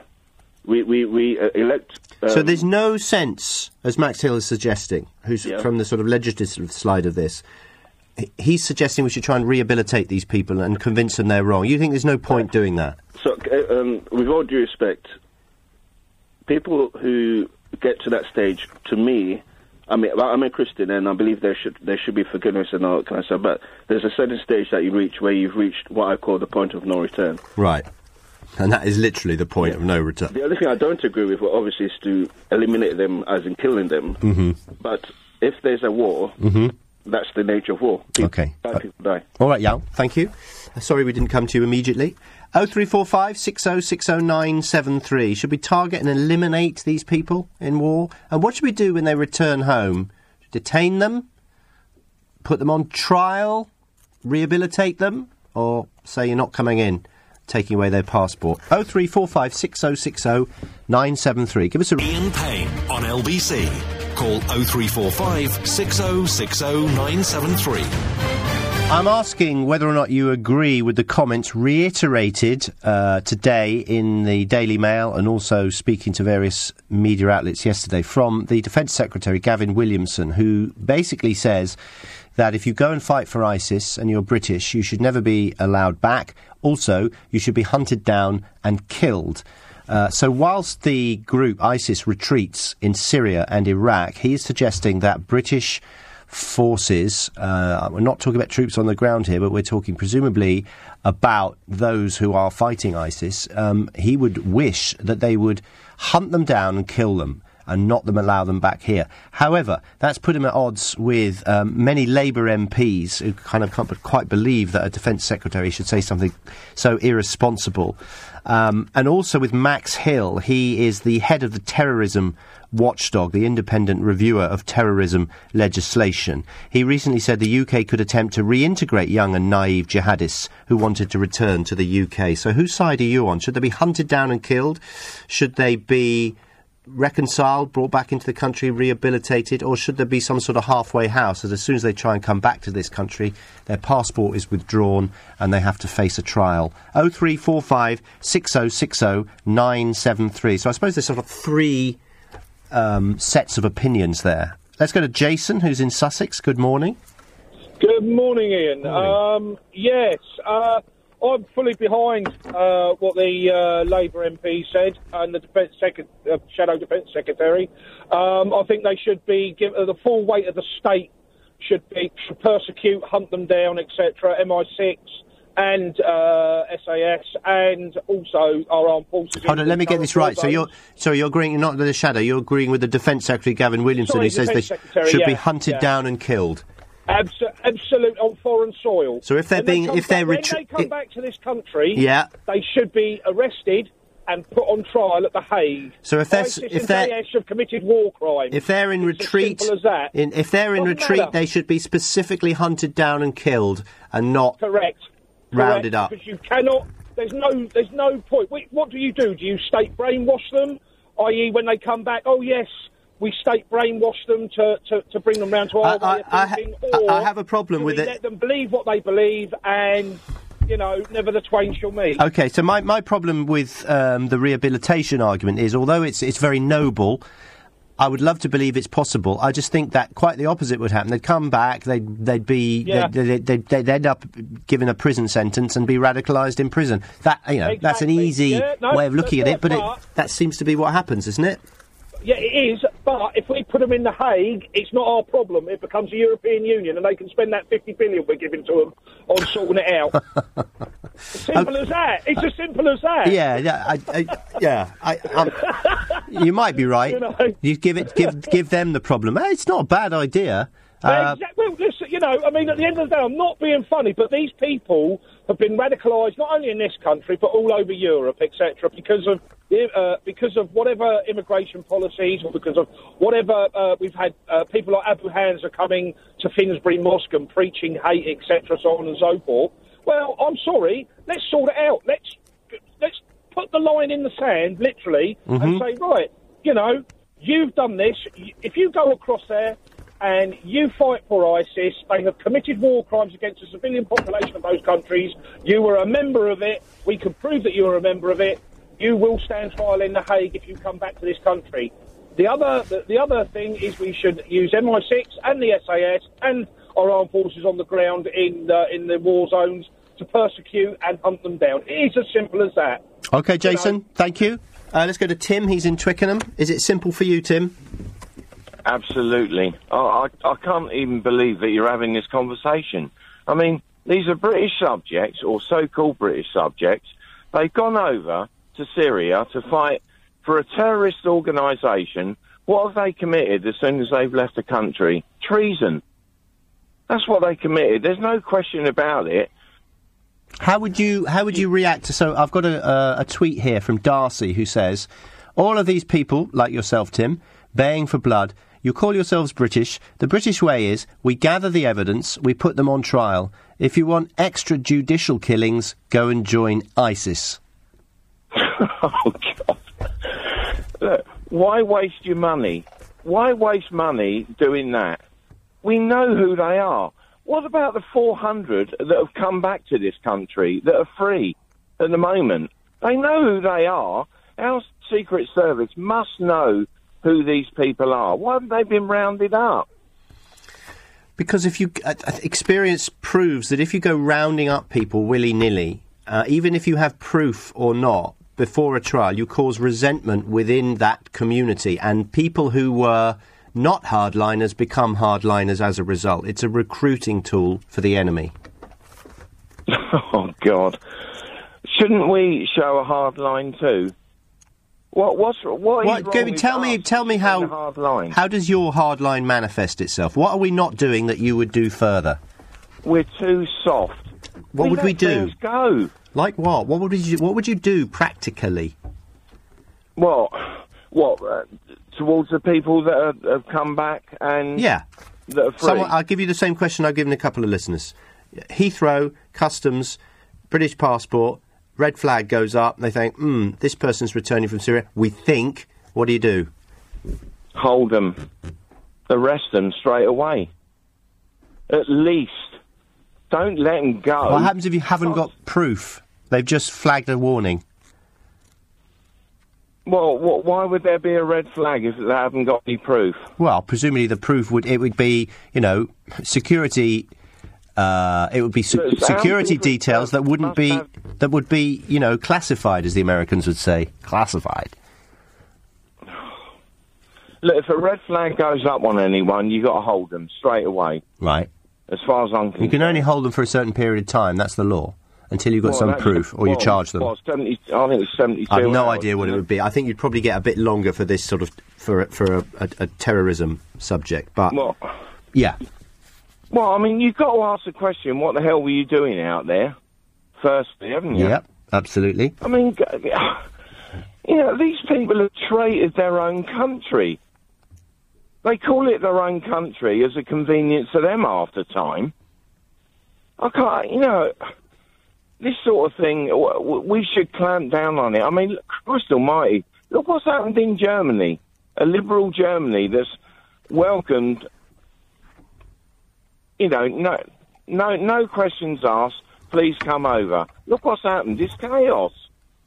Okay, Tim, I think I know where you're coming from. And to be honest with you, it's almost uh, unanimous. In fact, it is unanimous. We've yet to, well, apart from that one um, Darcy tweet, we haven't really had anyone who is saying we should be much more humanitarian about this whole problem. Most of you are saying, yeah, Gavin Williamson's right. And I'd go further. I'd hunt them down.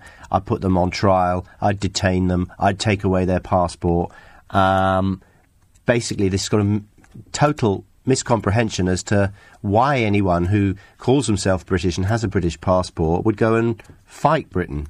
In a faraway land. 03456060973 is the number to ring. I would love to hear from people who could, as I say, you can be anonymous, who would love to try and get into the head of some of these people. I still don't quite understand what what that's about. I'm assuming it's because you you feel more in tune with people who live there and who have a certain type of belief. Not that you see yourself as a terrorist, just that you are defending your, if not country, then you are defending people of your belief, your brethren, who are being attacked by us. So you think you have more of a connection with them than you do with people here. I'm not sure. 0345 6060973. That's someone I'd love to hear from who could ch- try and explain the workings inside the uh, jihadist mind.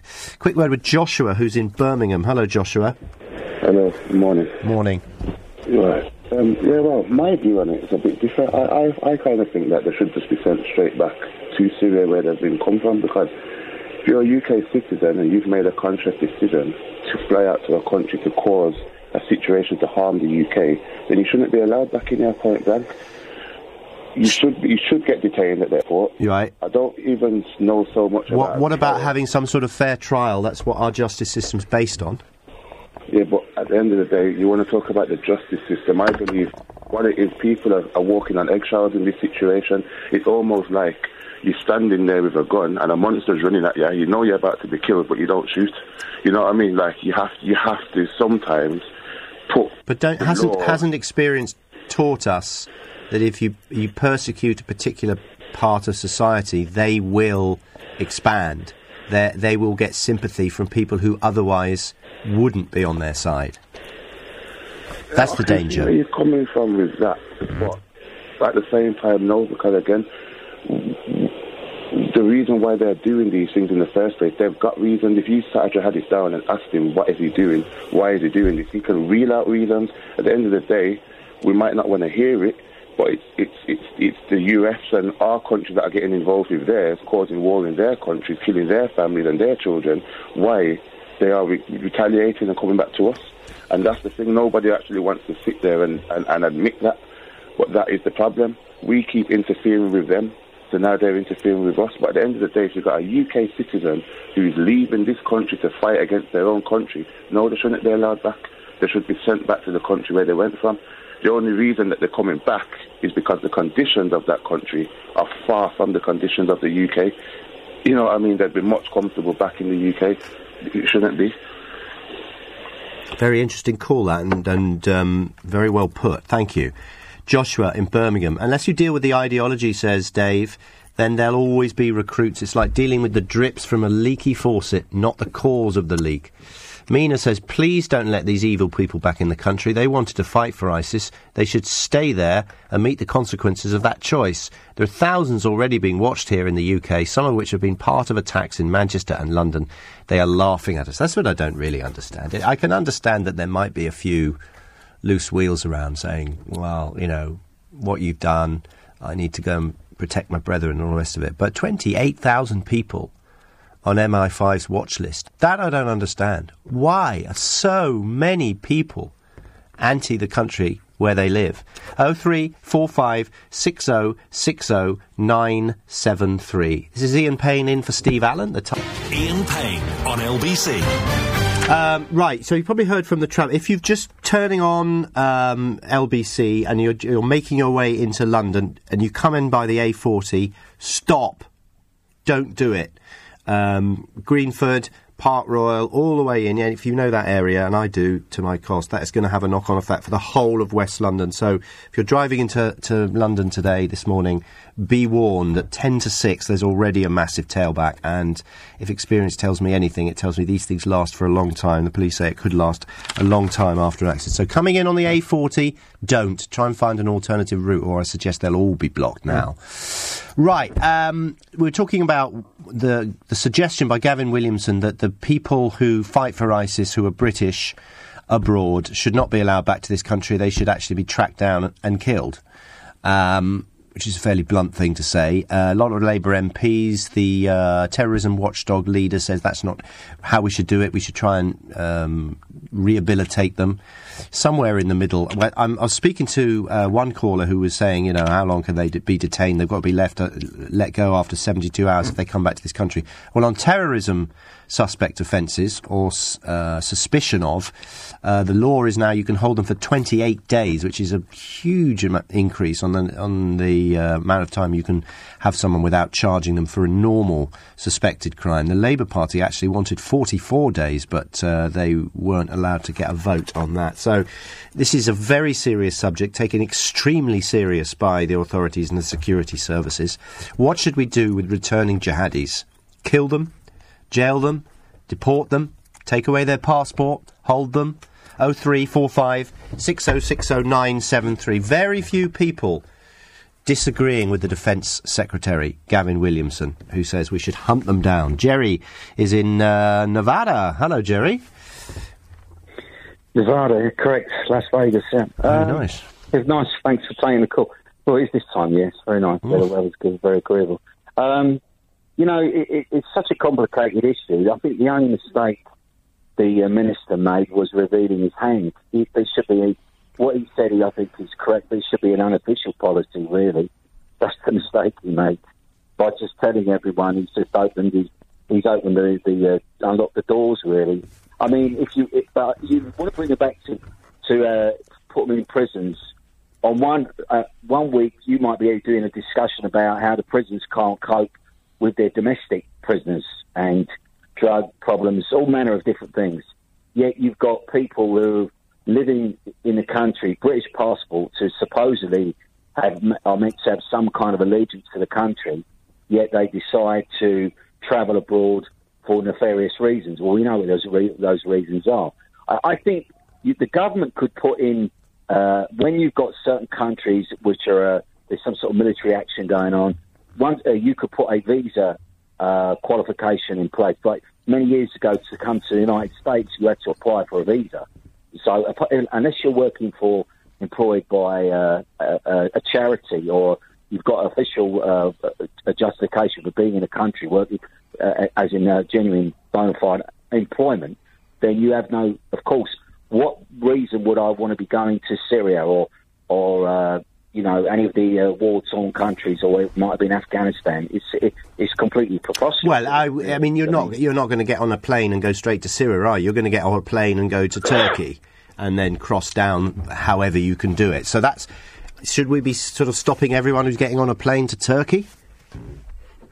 Well, no, uh, the, the, surely they, unless they buy they're buying two tickets, then then I, uh, maybe the relationship with uh, the uh, their partners in Turkey, in uh, Istanbul, Ankara, or whatever it is, they're not doing their job correctly. I mean, but uh, all right, so I'm trying to be reasonable. So now, I suppose we go back to the original point about what the minister said. Then uh, I think some I only caught a few of the uh, tail end of some of the comments from the previous callers. I caught, I was interested to hear one one of your tweets where a lady I think said, well, "This is the UK. We're not li- we're not living in the in the fifties. These are different times. You you you have to play by different rules. You you adapt to your your surroundings. You know you and." Uh, treat people with the the the uh, the full uh, mechanism of the British justice when they don't really appreciate what the country has to offer them in the first place. Mm. Why would you? They don't deserve that, do they? I mean, if I I don't think so. No, I, I, I, I think Yeah. I think I think it's a bit unhelpful to say hunt them down and kill them. But I think you know full force of the law, and I think that is going on anyway. Why why do you live in Vegas, by the way? You because I'm a gambling junkie. No, no. Are you? it was uh, uh, no, no, no. I, I, I gamble now and then, but you know, you don't have to be a gambler. It just a relationship kept me here, and it, Ah. it's complicated. Cause I, I'm, I, I don't, I don't, I didn't. Uh, uh, it was a temporary situation, which my girlfriend would, would argue the point. Well, it, it got out of hand, really. But that, that's the. I would uh, it's funny that uh, uh, in a connecting point, uh, she wanted to talk about talking about living in the UK. And I found that last year. I just by chance I looked up for some information, and to come back for a British citizen, if we got married, uh, I would need. Well, well, I wouldn't come back without any money anyway. Because that's a ridiculous thing to do. But you, I would have to uh, show that I've got at least basically nearly 20 grand, even though I'm a British citizen, and just because she isn't, but even if she was married to me. And I thought, I can't believe that. And, and, and it seems like the government focuses on its focus on in certain areas the the uh, immigration, the, the the people travelling abroad. They do what they want. Someone who's a British has a British passport, I've got a US passport as well, but a British passport. And if I got married, I've got to show straight away twenty grand. Well, the money wasn't an issue. To be honest with you, that was not a problem. But I was surprised. Do you think they'll She- do that to Meghan Markle? to Uh, of course they will. Listen, I've got to go. Jerry, I've got to go. Thank you very much for talking to us, though. That's Jerry, who joins us from Las Vegas, Nevada, where the killers are from. Uh, finally, John T is in St John's Wood, and you're going to tell me why jihadists do this. Four reasons, I gather. Over you go. Four reasons, yes, Ian. One, need for identity. Two, desire for purpose. Three, need for a bel- sense of belonging. And four, because they need simple solutions, binary solutions. Those are the four reasons. What do you mean? What, the, la- the, the first three I understand. What's the last one? Binary solutions. Don't understand. Well, jihadism puts everything into the world of who's good and who's bad. Mm-hmm. Um, it's uh, that's what happens when people are No grey areas. No grey areas. Simple. They don't have to think, and those and that's why you generally get young people getting into jihadism because So these are person- people who are disaffected, uh, haven't made a great success of their life. Losers, as Donald Trump famously no, called them. No, not necessarily. Not always losers. Not necessarily. You can also have very intelligent people who are just want simplicity and want have some type of emotional dysfunction Hmm. and need these things. It, they not necessarily a loser, as in someone who's got no talent. Some But is are life very bad? talented. Is life very bad for them living here? Um, it doesn't always have to be that they're in. Po- this is the thing. It's not that necessarily that they're poor, that they're rich, that they're middle class. It's they're disaffected. It's a. It's the causes are a lot deeper than people like to care to have a look at, and people get involved in this just in the same way as you might get involved in. People get involved in drugs. They get involved in crime. And they get involved in this, but this is particularly malicious. Thank you very much indeed for pointing that out, John T. Um, I'd love to ex- expand to that, but time has beaten us. It's approaching six o'clock here on LBC. Uh, well, let's just read out a couple more texts and tweets. There are loads of them.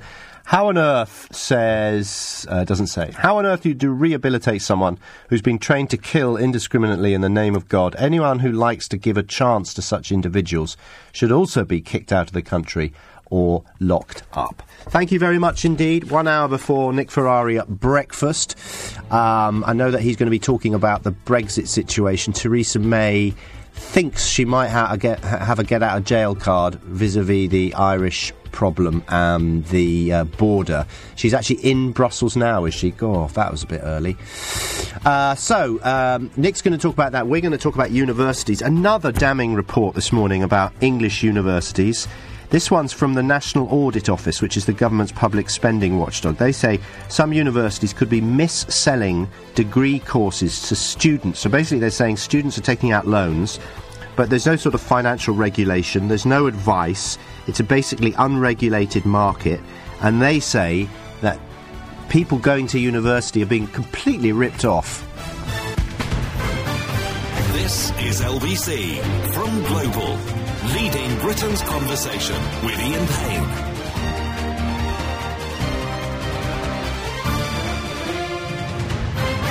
Good morning. Just uh, seeing some pictures, by the way. What an early start for the Prime Minister this morning. She was already in Brussels with uh, David Davis, the Brexit negotiator. Michel Barnier is there as well. There's been lots of hugs, uh, particularly um, a firm hug, I think we could call it, from uh, David Davis and uh, Barnier. Uh, so they are already in Brussels, ready to start. They basically they've got to get this done by Sunday, and they've got to sort out what's happening with the Irish border. Apparently, they seem to have come up with a different language. It's always a, just a way of describing the legislation that does it, and it'll depend on the DUP saying yes or no to this. So we'll keep an eye on that. I know that uh, Nick Ferrari at breakfast will be doing just that as well at seven o'clock. But let's plough on with our discussion about universities as well. There's been another bad report about universities uh, this morning. The government's public spending watchdog, the National Audit Office, says some universities are could be mis-selling degree courses to students. They're a waste of money. They're too expensive. They're not regulated. They say many students are taking out loans without any advice. It's a market that's basically unregulated because you know, it's new and students, the 16, 17, making decision to go to university. Yeah, I'll get a degree, I'll get a loan, blah, blah, blah. But there's no choice. It's not like you can go to, you know, compare the market and go, oh, that offers that university's offering this and that's offering. And what's happening is that a lot of students who have come from sort of um, a sort of poorer working class background, which is what this kind of expansion of entry into university was all about, are suffering as a result. Um, they're not getting as good a loans. They are trying to get uh, cheaper loans. They end up at cheaper universities. So it's not really reflecting. So money and privilege and where you come from is still having an effect on the university system. And maybe that idea of um, uh, sharing out um, the, uh, the, society and making it a, a much uh, more equitable place isn't really working. So they say the National Audit Office they want tighter controls. They say if this was a normal financial um, package that you were being offered, um, if you were buying something from the financial sector, there would be much more regulation, as there wasn't for PPI. You know, or for all that, there's no regulation here. They say the average loans that leaves graduates with debts of up to fifty thousand pounds. It can be more than that and they say they often the courses don't give value for money. Uh, the, it comes, of course, after the revelations concerning the outrageous salaries university chiefs receive. The latest being the departing vice chancellor at Bath Spa University. You probably saw this yesterday. She's leaving. She's receiving a goodbye package worth more than eight hundred thousand pounds for the year. I wonder could these stories be linked? Universities charge exorbitant fees and most of it ends up in the pockets of the bosses. Could be a link, couldn't there? I'd like to know whether you think our universities are working. It was a grand idea, wasn't it, just to open them up, and people would have to pay for the right. Not when I went to university, we got grants. We were paid to go to university. Totally the opposite now. Is our university system actually working? And should the financial loan system be much more regulated? Oh three four five six oh six oh nine seven three. I'm delighted to say we can speak to uh, uh, Joe Rayment now, Labour councillor for Bath, and it was actually your formal complaint about that massive payoff of eight hundred thousand pounds that that forced the university's regulator into action, isn't it? Uh, yeah, well, hopefully they're going to be investigating that. But uh, they announced this week that they will be investigating uh, the complaint that I've done about the other vice chancellor in Bath, um, the vice chancellor of the University of Bath, uh, who's getting a similar uh, payoff. Oh, she's only getting five hundred and fifty, isn't she? Uh, Cheap at the price. She'll be she'll be getting about seven hundred thousand pounds uh, before she before she leaves uh, in early 2019. Uh, plus, she's having a thirty thousand pound car loan written off. It's good, isn't Um, it? Yeah, well, How did you find out about this? Uh, well, they announced they announced that um, uh, uh, when when she she announced her resignation. Um, that this just shows um, the the utter failure in governance in our higher education sector. Um, uh, you know, th- this issue around the National Audit Office, you know, tuition fees, I- I've never agreed with. They're, they're not a good thing. Um, uh, and I don't. I, I think that the, the language that this, this National Audit Office report is couched in really shows why they're not a good thing. You know, higher education is for the benefit of society, not not just for the individual. Um, but but what we're seeing is is is that principle of higher education being a good for society that we should be paying for out of the collective purse Yeah. uh, to benefit society. That that's being disregarded by. Do you by do you think there's a link? Their governing body. Do you think there's a link, Joe? I'm speaking to Joe Rayment, who's a Labour councillor for Bath, who's been very involved in all this um, huge salaries that then pay off. They seem. Do is there a link between students having to pay to go to university and uh, a massive increase in the salaries of these people? Uh, there is. Um, it's not necessarily that universities have more money now because obviously the coalition government cut most of their public grant funding. Um, but what it has done is that it's made universities into more businesses. And universities are not businesses, and they should not be businesses. They are there to provide education and research. They are not there to be making money. Uh, it goes against the very heart of what education is about. Uh, if we're going to be making them act like businesses, uh, and and all the time we make them act like businesses, then, this is what this is what we get as a result. We get people, uh, you know, showing executive greed, uh, and we get these this poor governance that's led to it. The the idea behind expanding universities was, wasn't just to to make uh, money; it was to allow people from less privileged backgrounds the chance to go. Would you agree that that has worked? Um, well, well, you know, I think that um, since tuition fees were introduced um, quite some time ago, uh, I think that that more working class young people have been going to university, and that is a good thing. But I don't necessarily think that that is because of tuition fees, or, tu- or that tuition fees were a necessary part of that. Um, and I think dropout rates uh, are much higher now for working class uh, young people than there were before because it's not just about the tuition fees, it's also about the cost of living and the fact that rents on campuses are skyrocketing. Um, uh, at the same time as, you know, we've got vice chancellors like, like in Bath, for example, um, either getting a, a free house in the centre of Bath, in the case of the University of Bath, Mm. uh, or, or or an extra bit on top of their salary for their housing. Is it- in, the case of And is it your understanding that before the, the, the loan system came in and, and universities claimed im- that they were impoverished, is it your understanding that the salaries were nowhere near as high as they are now? Is there a correlation? Yeah, no, there's been a massive explosion in recent years in uh, uh, in, in vice chancellor pay, um, and and that that is like I say, it's not it's not because they've got more money now. It's because um, they're acting more like businesses now, uh, and and we've seen in the uh, in the private sector, especially, we do see massive pay inequality where those at the top get paid huge inflation busting pay rises that, that they don't need. Yeah. While people at the bottom are suffering and struggling more and more to pay their bills, with some going to food banks. Uh, that is what you get um, if if you're making universities act like businesses. Uh, and you know, universities should be showing resistance to this, but they're not. Okay, well, Um, let's see if we can get some people who have actually been at university to give a comment on this both now and previously. Thank you, Joe. Joe Rayment, who is a Labour councillor, uh, very pertinently in Bath, and uh, it was his complaint that started off this whole investigation to how much these vice chancellors are paid.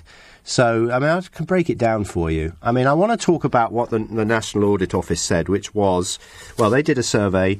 They said uh, 32% of univ- university students thinks their course offers value for money. So that's only a third of them think it offers value for money.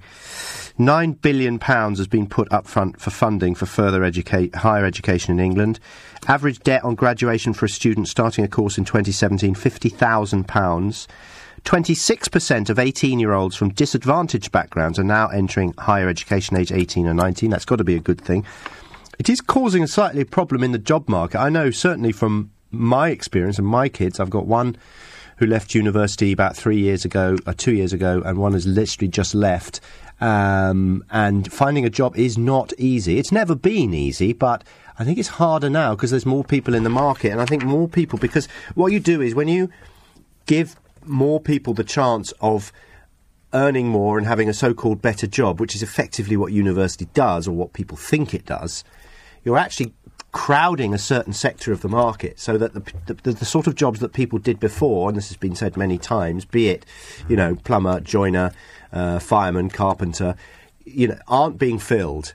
Um, you know, a lot of technical jobs aren't being filled, but a lot of people going for sort of media jobs as well. I might be wrong. What's your experience of this? I'd love to know if you're a, student now. I mean, you can talk about. There's so many things to talk about, and it's basically this university system that, that they've changed. Is it working? That's essentially what I'm asking. There's so many different facets to it. Okay, well done if you're a vice chancellor and you're earning this massive amount of money.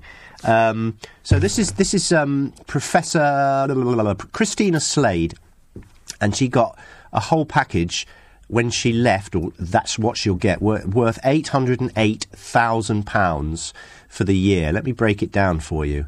Um, she got uh, two hundred and fifty thousand pounds salary, basic. She was paid four hundred and twenty nine thousand pounds for quote loss of office. Um, she represented value for money, said a spokeswoman for Bath Spa University. She served as a vice chancellor until August. She was given a housing allowance of twenty thousand pounds, another twenty thousand pounds for quote other benefits in kind. Don't know what that means. There were also pension contributions of £89,000. She received a pay package including benefits and pensions worth £808,000 after she decided to lead the job, leave the job. Quote of the year so far, I think, comes from Lord Adonis, who is pushing the issue of Vice Chancellor pay in the House of Lords. He said this If £800,000 represents value for money for a Vice Chancellor, then I am the Emperor of China. Ian Payne on LBC. Call 0345 6060 973. Okay, now, uh, the, I mean, conflicting information coming from Brussels, but there, there seems to be, sources close to the Prime Minister, suggestion that there might be even some sort of statement, either worded or a press conference in Brussels with Theresa May and with Michel Barnier and David Davis within the next hour, but obviously we'll be right across that. All I can tell you is it's a very early start. They are having a, quote, working breakfast. One of the... Um, junior ministers at the the EU has actually uh, tweeted a picture of white smoke. You know, when they um, vote for, ne- for the next pope, saying obviously they've come to some sort of agreement. Whether they have or not, I presume they've been talking through the night. I understand officials have been talking, whereas the prime minister has had an early flight. I can confirm that the hugs. Well, from David Davis to Michel Barnier, it was a double armed hug. Michel Barnier's was only one arm. That's all I can tell you. Uh, the photographs coming from Brussels already include uh, a very smiley pair, actually, of Theresa May and uh, from uh, also from Monsieur Barnier. Shaking hands and smiling. Uh, there was quite funny actually. There was watching one. You'll probably see it on the sort of rolling news services throughout the day. There was a photographer who got sort of held up from the press pack, and the press officer just stands in the front of the cameras and says, "Come here, come here, hurry up, get out of the way." You don't want to mess with the press officer. So, okay, what should we? What we can, can tell you? We'll, we'll what we'll kind of do a more of a rolling news, I think, on this because this is happening right now at 22 minutes past six, 22 minutes past seven in the morning in Brussels. Uh, Theresa May has arrived in Brussels following overnight talks on the issue of the Irish border. The situation is as follows, as I'm sure you know. There's a DUP said, no, we don't agree with what you're doing. We don't like this idea of uh, uh, basically having a border in the sea, so we're no longer going to be part of, of, of the United Kingdom. So they, they said, we're not having this when everyone else had agreed to it, the Republic of Ireland, Britain and the EU. DUP put a, you know, a, a, put a bit of a fly in the ointment. So they've had to, to hastily um, change the wording of how they're going to deal with it.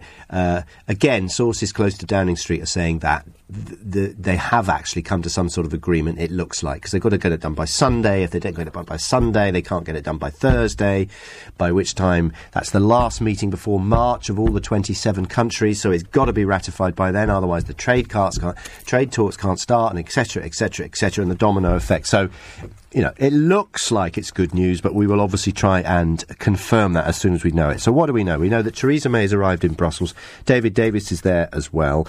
Uh, there have been overnight talks on the issue of the Irish border. The Prime Minister and also the Brexit Secretary, David Davis, are there. They're meeting the European Commission President Jean Claude Juncker, also the EU negotiator Michel Barnier. Um, so the understanding is that there were, quote, serious ideas on the table that the different parties were broadly content with. Additional wording is understood to have been added to reassure the DUP. It's all about compromise at this sort of level, but they've really had to kind of get a skid on here. The party's opposition on Monday, obviously, from the DUP led to the talks breaking down. So a briefing is expected following the meeting, however long that meeting might be. It might be a case of they've just look at the new wording and go, yeah, we're happy with that. Presumably they've cleared it with the DUP already. Now, on Thursday evening, last night, the European Commission spokesman, uh, Margaritis Schinas, tweeted this, we're making progress but not yet fully there, adding tonight more than ever. Stay tuned. So they, the, the sort of juniors have been working on it, and now it's the, the, the sort of headmaster and the headmistress have gone in to ratify what their teachers have done. So very early this morning, the Prime Minister's Chief of Staff is Gavin Barwell. He tweeted this, home for three hours sleep, then back to work, without offering any further details. So they know they've got to get this done. All sides want uh, progress on this issue because of the crucial summit next week. Talks can then move on to the future relationship between the UK and the EU after Brexit, i.e., what they call trade talks. Um, we're going to be talking about this in more detail with our political editor, Theo Usherwood, who'll be joining me after the news in about five or six minutes' time give you on the lowdown on everything he's hearing from Brussels. So this is the kind of breaking news that the Prime Minister's arrived in Brussels. They are hopefully going to ratify the changes to the documents that were made last night. The background to this is, well, it's the Irish border situation. So there were, there were three things, weren't they, that they wanted to uh, sort out before they came to this, uh, t- t- before they can talk about trade. And the three things were the Irish border question, what happens when you change, you know, we're not in the European Union. Republic of Ireland is. Where's the border? How does it change? Is it a hard border? Do you have customs? You know what what what goes on there? Nobody wants to go back to the hard border days of, of the troubles. So it's a it's a different kind of case, and I think everyone is, is, is pretty conciliatory on that behalf. So that was one of the things. The other was the the cost of the the Brexit divorce bill. It looks like we sorted that one out, fifty billion, isn't it, over forty years or something crazy. Uh, and the third one was EU citizens' rights and vice versa. Uh, that seems to have been sorted as well. So if we get the Irish question out of the way today, we're on course to actually get this thing going. So, what's the story with uh, Northern Ireland and the Republic of Ireland? So obviously, um, what happens there has been among one of the key sticking points in the Brexit negotiations. Uh, previously on Brexit, on Monday, the DUP, who obviously their support the uh, Prime Minister needs to win key votes in Westminster. That's what keeps her majority going. On Monday, the DUP objected to the draft plans drawn up by the UK and the uh, EU. They haven't been happy with a lot of what's been said um, and what has been, they felt, decided kind of behind their backs without their inclusion. So, for example, they included their objections uh, aligning regulations in Northern Ireland with those in the Republic so you could avoid having the border checks. The DUP says that they're not going to accept any agreement in which Northern Ireland was treated differently from the rest of the UK. They're feeling a bit left out.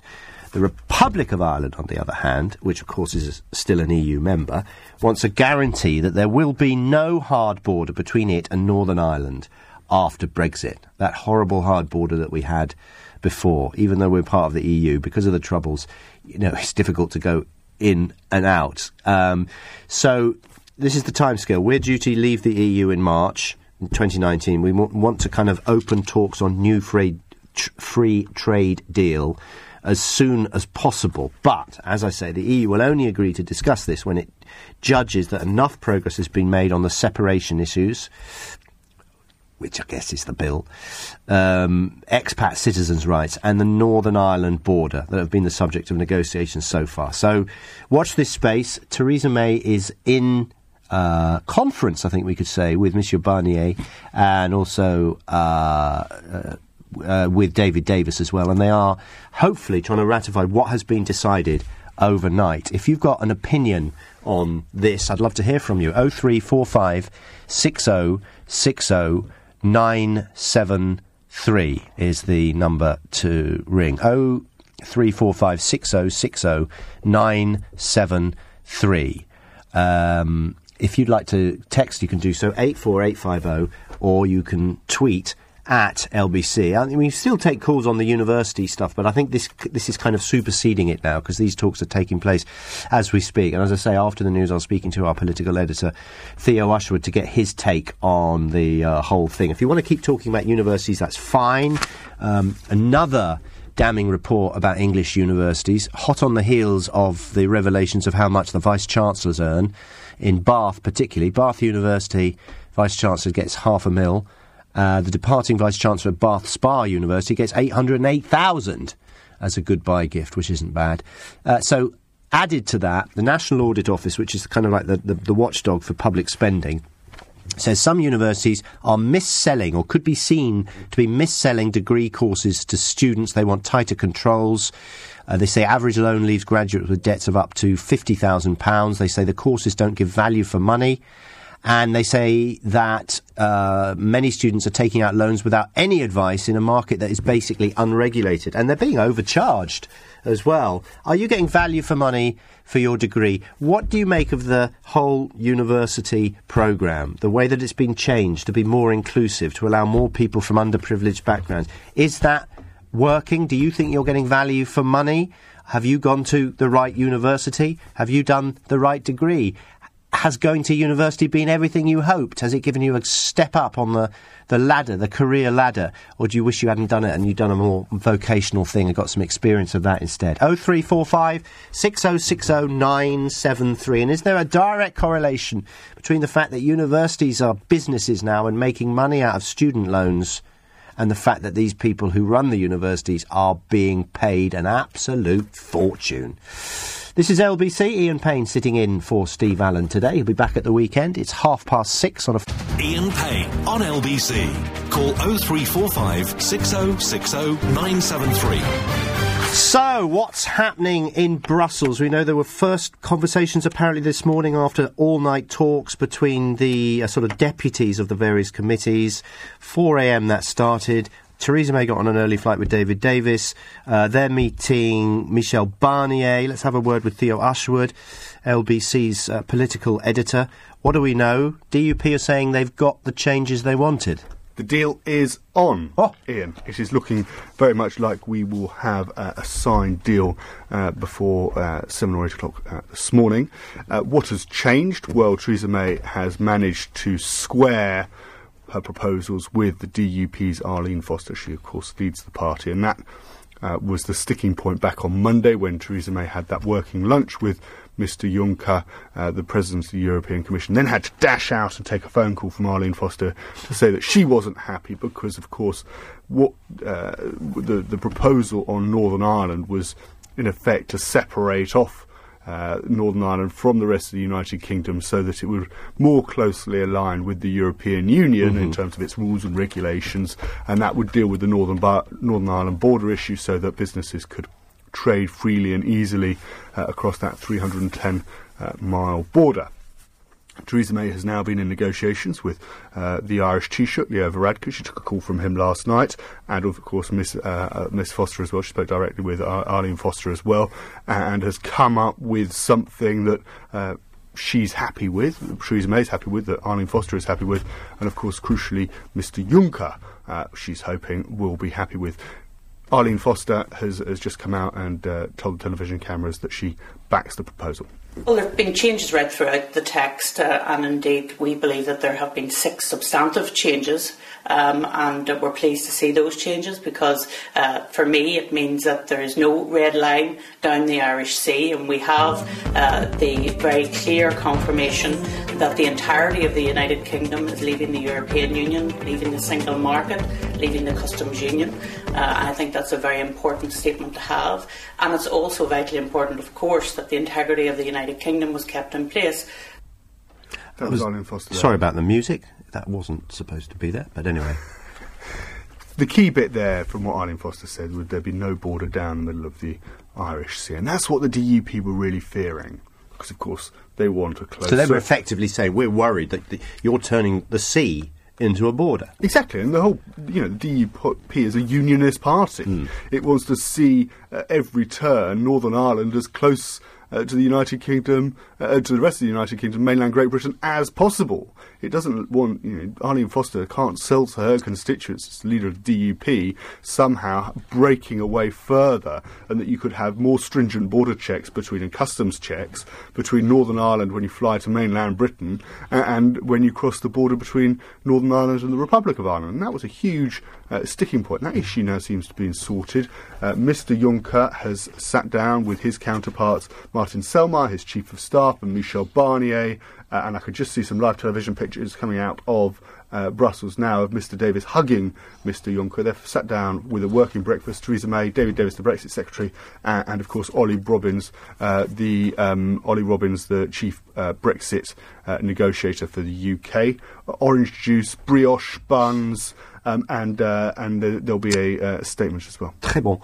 And also, um, I see that I've seen live pictures, as we often do before these things, of an empty press conference room where there's one or two dishevelled journalists in there getting their laptops open and primed.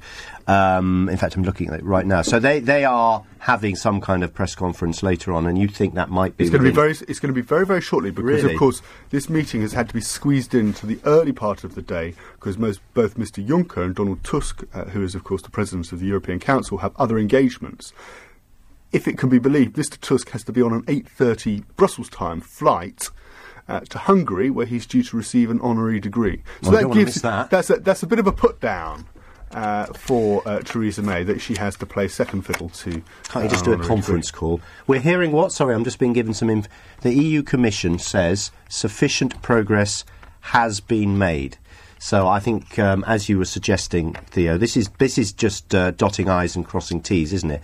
The details have been hammered out through the night, and it looks like that, as you say. So was this? Did this catch everyone by surprise? It caught me by surprise. I must say that she was going to be there so early this morning. it didn't catch us so much by surprise. We knew that, that, that, some, that something was up last night because, of course, Theresa May has and, and the government, the British government, has always seen today as the deadline. Uh, the European Commission um, gave Mrs May a bit of wriggle room by extending that deadline to Sunday night because, of course, uh, they're saying that their ca- their weekly calendar runs from Sunday to Sunday. Um, uh, the the pretext of this is the context of this even is that um, the, the, the European Commission, the other the other 27 EU countries, want to see the text of what has been agreed before they so they can scrutinise it, get their red marker pen out, cross through a couple of paragraphs, create a bit of a they hoo-ha. what I don't understand is this day and age, this is very important. Do, do they have to physically be together? That the, the EU seems to be saying they can only ratify things when they're all physically together and they have one of these scheduled meetings. Is, is there not some electronic way that they can actually agree to something uh, as a group, but without physically always being there?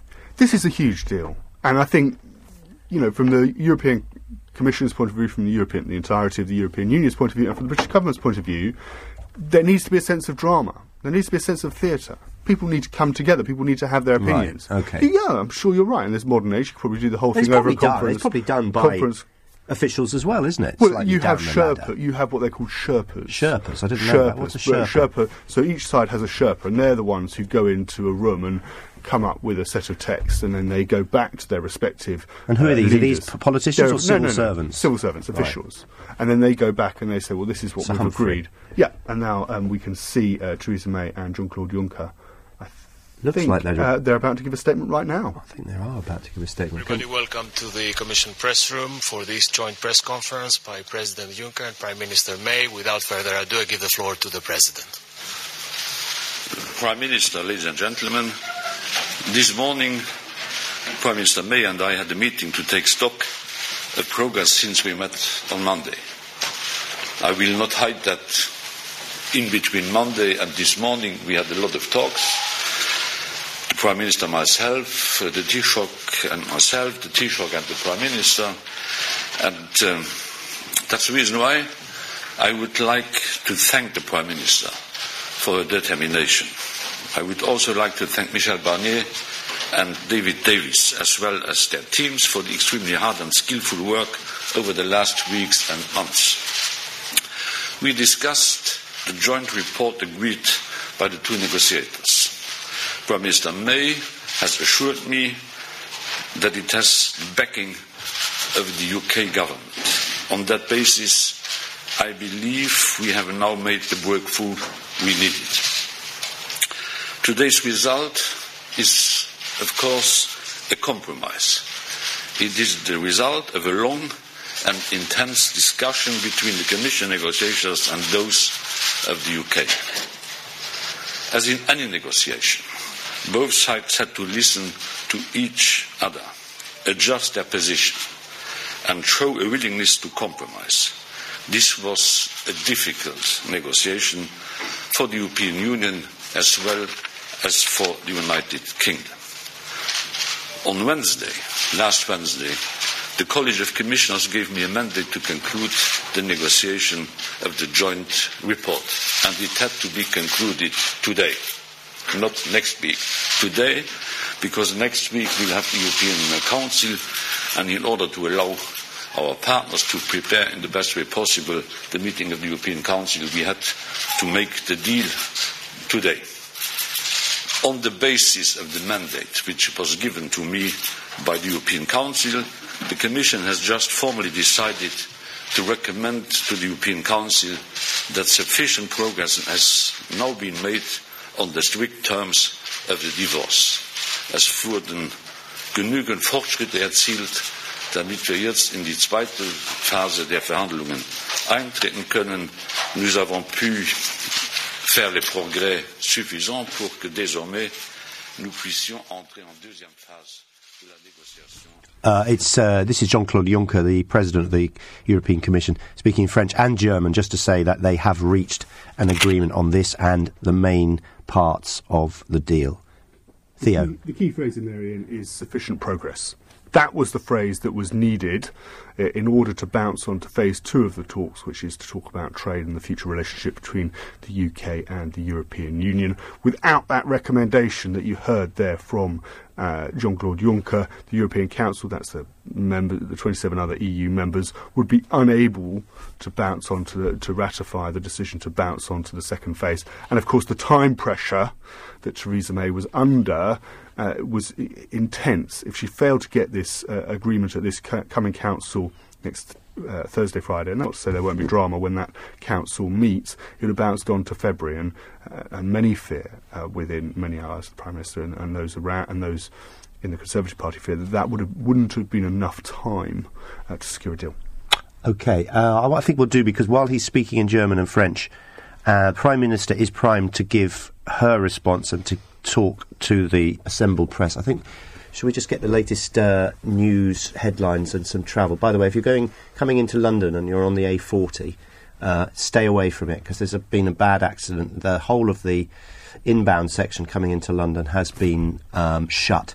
So, uh, unfortunately, that has going to cause uh, repercussions all over the place.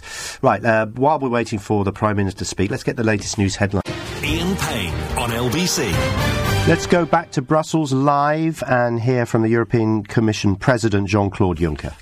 uh, last negotiations we had in the course of uh, yesterday with our Irish friends.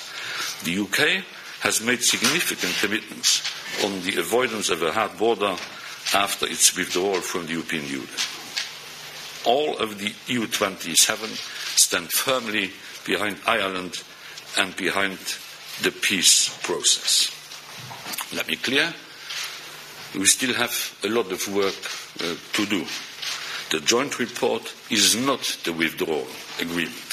That agreement still needs to be drafted by the negotiators on the basis we have agreed yesterday and today, and then approved by the Council and ratified by the UK Parliament and the European uh, Parliament.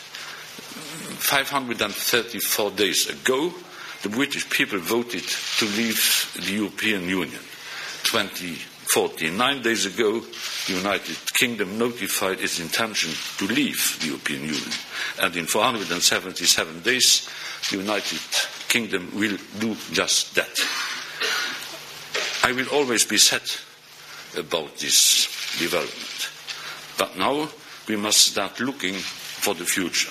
A future in which the United Kingdom will be and will remain a close friend and ally. The Prime Minister and I discussed the need for a transitional period, and we dedicated much of our meeting to our joint vision of a deep and close uh, partnership. It is crucial for us all that we continue working closely together on issues such as trade, research, security, and others. We will take things one step at a, at a time, starting with next week's European uh, Council. But today, I'm hopeful that we are now all moving towards the second phase of these challenging negotiations. And we can do this jointly on the basis of trust, renewed trust, determination, and with the perspective of a renewed uh, friendship. Thank you. Prime Minister, please. Thank you. Well, thank you, Jean Claude. We've been working extremely hard this week, and as you've all seen, it hasn't been easy for either side. When we met on Monday, we said a deal was within reach. What we have arrived at today represents a significant improvement, and I'm grateful to the negotiating teams led by David Davis and Michel Barnier for their efforts. Getting to this point has required give and take on both sides, and I believe that the joint report uh, being published is in the best interests of the whole of the UK. I very much welcome the prospect of moving ahead to the next phase to talk about trade and security and to discuss the positive and ambitious future relationship that is in all of our interests. I've consistently said that we want to build a deep and special partnership with the EU as we implement the decision of the British people to leave at the end of March 2019. Doing so will provide clarity and certainty for businesses in the UK and the EU and crucially for all our citizens. The deal we've struck will guarantee the rights of more than 3 million EU citizens living in the UK and of a million UK citizens living in the EU. EU citizens living in the UK will have their rights enshrined in UK law and enforced by British courts. They will be able to go on living their lives as before. I was clear in Florence that we're a country that honours our obligations. After some tough conversations, we've now agreed a settlement that is fair to the British taxpayer. It means that in future we will be able to invest more in our priorities at home, such as housing, schools and the NHS. In Northern Ireland, we will guarantee uh, there will be no hard border and we will uphold the Belfast Agreement. And in doing so, we will continue to preserve the constitutional and economic integrity of the United Kingdom. We have taken this week, time this week to strengthen and clarify this part of the agreement, following discussions with unionists in Northern Ireland and across the UK. The Taoiseach, Leo Varadkar, and I spoke yesterday, and we've both committed that there should be no barriers, either north-south or east-west, and I believe this agreement delivers that. To underline the importance of these principles, I'm writing today to the people of Northern Ireland to set out our approach. Millions of jobs depend on the future trading relationship we will determine, and I'm optimistic about the discussions ahead. But in the meantime, reaching this agreement now ensures that businesses will be able to make investment decisions based on an implementation period that offers welcome certainty. I will be seeing President Tusk shortly, and I look forward to the publication of his guidelines. I also look forward to next week's European Council meeting, where I hope and expect we will be able to get the endorsement of the 27 to what is a hard won agreement in all our interests. Thank you. We have time for some questions. Let me start with uh, Jurek. Uh, Kuczkiewicz from the newspaper Le Soir here in Brussels. Uh, Prime Minister, this was a difficult negotiation, like you just said, very challenging, like the President said, uh, but it's just the beginning, the first stage, and it's just the beginning of a very long and complex negotiation, uh, and it was already very difficult. Did ever the uh, the question come to your mind that maybe after all uh, this whole Brexit affair is a very bad idea for any second? Thank you. In, uh, in 2016, the British people were given, uh, in a referendum, the opportunity to choose whether to stay in the European Union or not. Parliament was united across all parties in Parliament. Uh, a significant majority agreed that that decision would be given to the British people. The British people voted, and they voted to leave the European Union.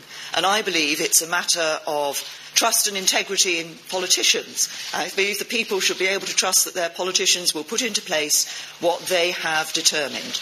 And, in, and uh, that's exactly what we're doing, and we will be leaving the European Union. And I have uh, Adam from the BBC.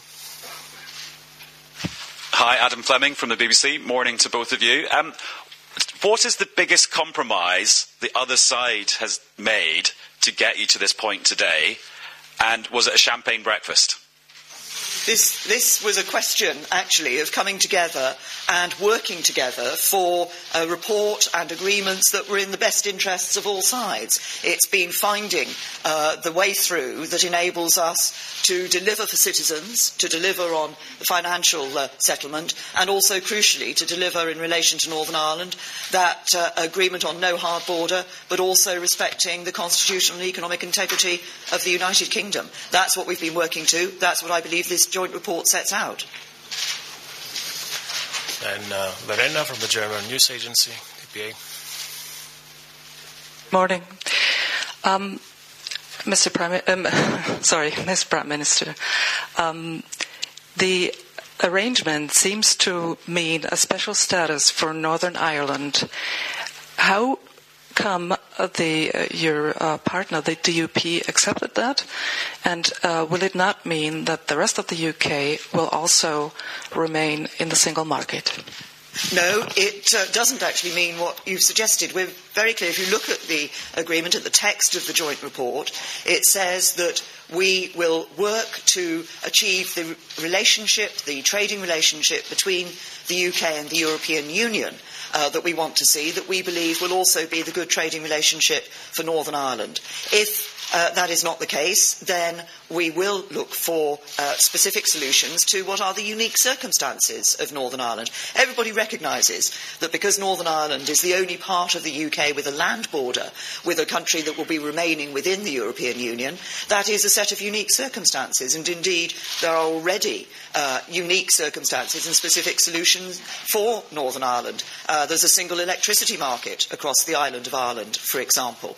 But I'm confident that we can, in negotiating the future trade relationship, we can ensure that we both know, won't have a hard border in Northern Ireland, but that we will retain the economic integrity of the single market of the U- United Kingdom. Mark, go ahead.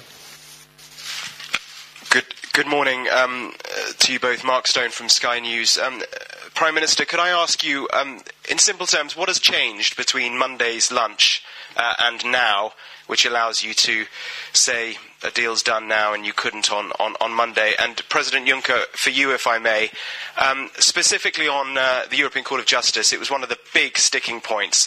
Uh, the Prime Minister says now that EU citizens in the UK will be under UK law and UK uh, courts. Is that correct? And are you happy with that? Should I take So on, on, the, uh, on the first point, uh, as we both said when we stood here on Monday, there were a couple of issues that we still had to finalise as we uh, went through uh, the last few days. Um, but as I said in the remarks that I've just made, uh, we have one of the things you can see is a strengthening of the commitments in relation to Northern Ireland and the United Kingdom. I think that's important. I think that's helpful. So within the joint report, you will see the commitment both to no hard border between Ireland and uh, the Northern Ireland, but also that we ensure that we retain that constitutional integrity and economic integrity of the United Kingdom. For EU citizens, the European Court of Justice will still be competent. Michel Barnier will explain you later on in detail what this is about because it would take too much time to explain this in detail. This concludes our press conference. Thank you. Thank you.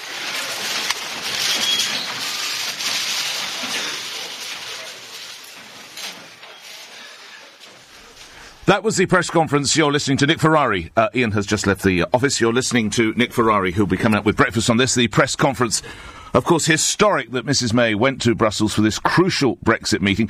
Details of the deal have to be said a little bit sketchy. Uh, Theo Usherwood, of course, has been with Ian uh, listening to that over the last 20 minutes or so. Theo, just before we give a full news update, what have we learned? Sufficient progress has been made. That means that uh, the negotiations can bounce onto phase two, those all important uh, trade talks. You heard there a last question about the European Court of Justice and its role over uh, the rights of EU citizens.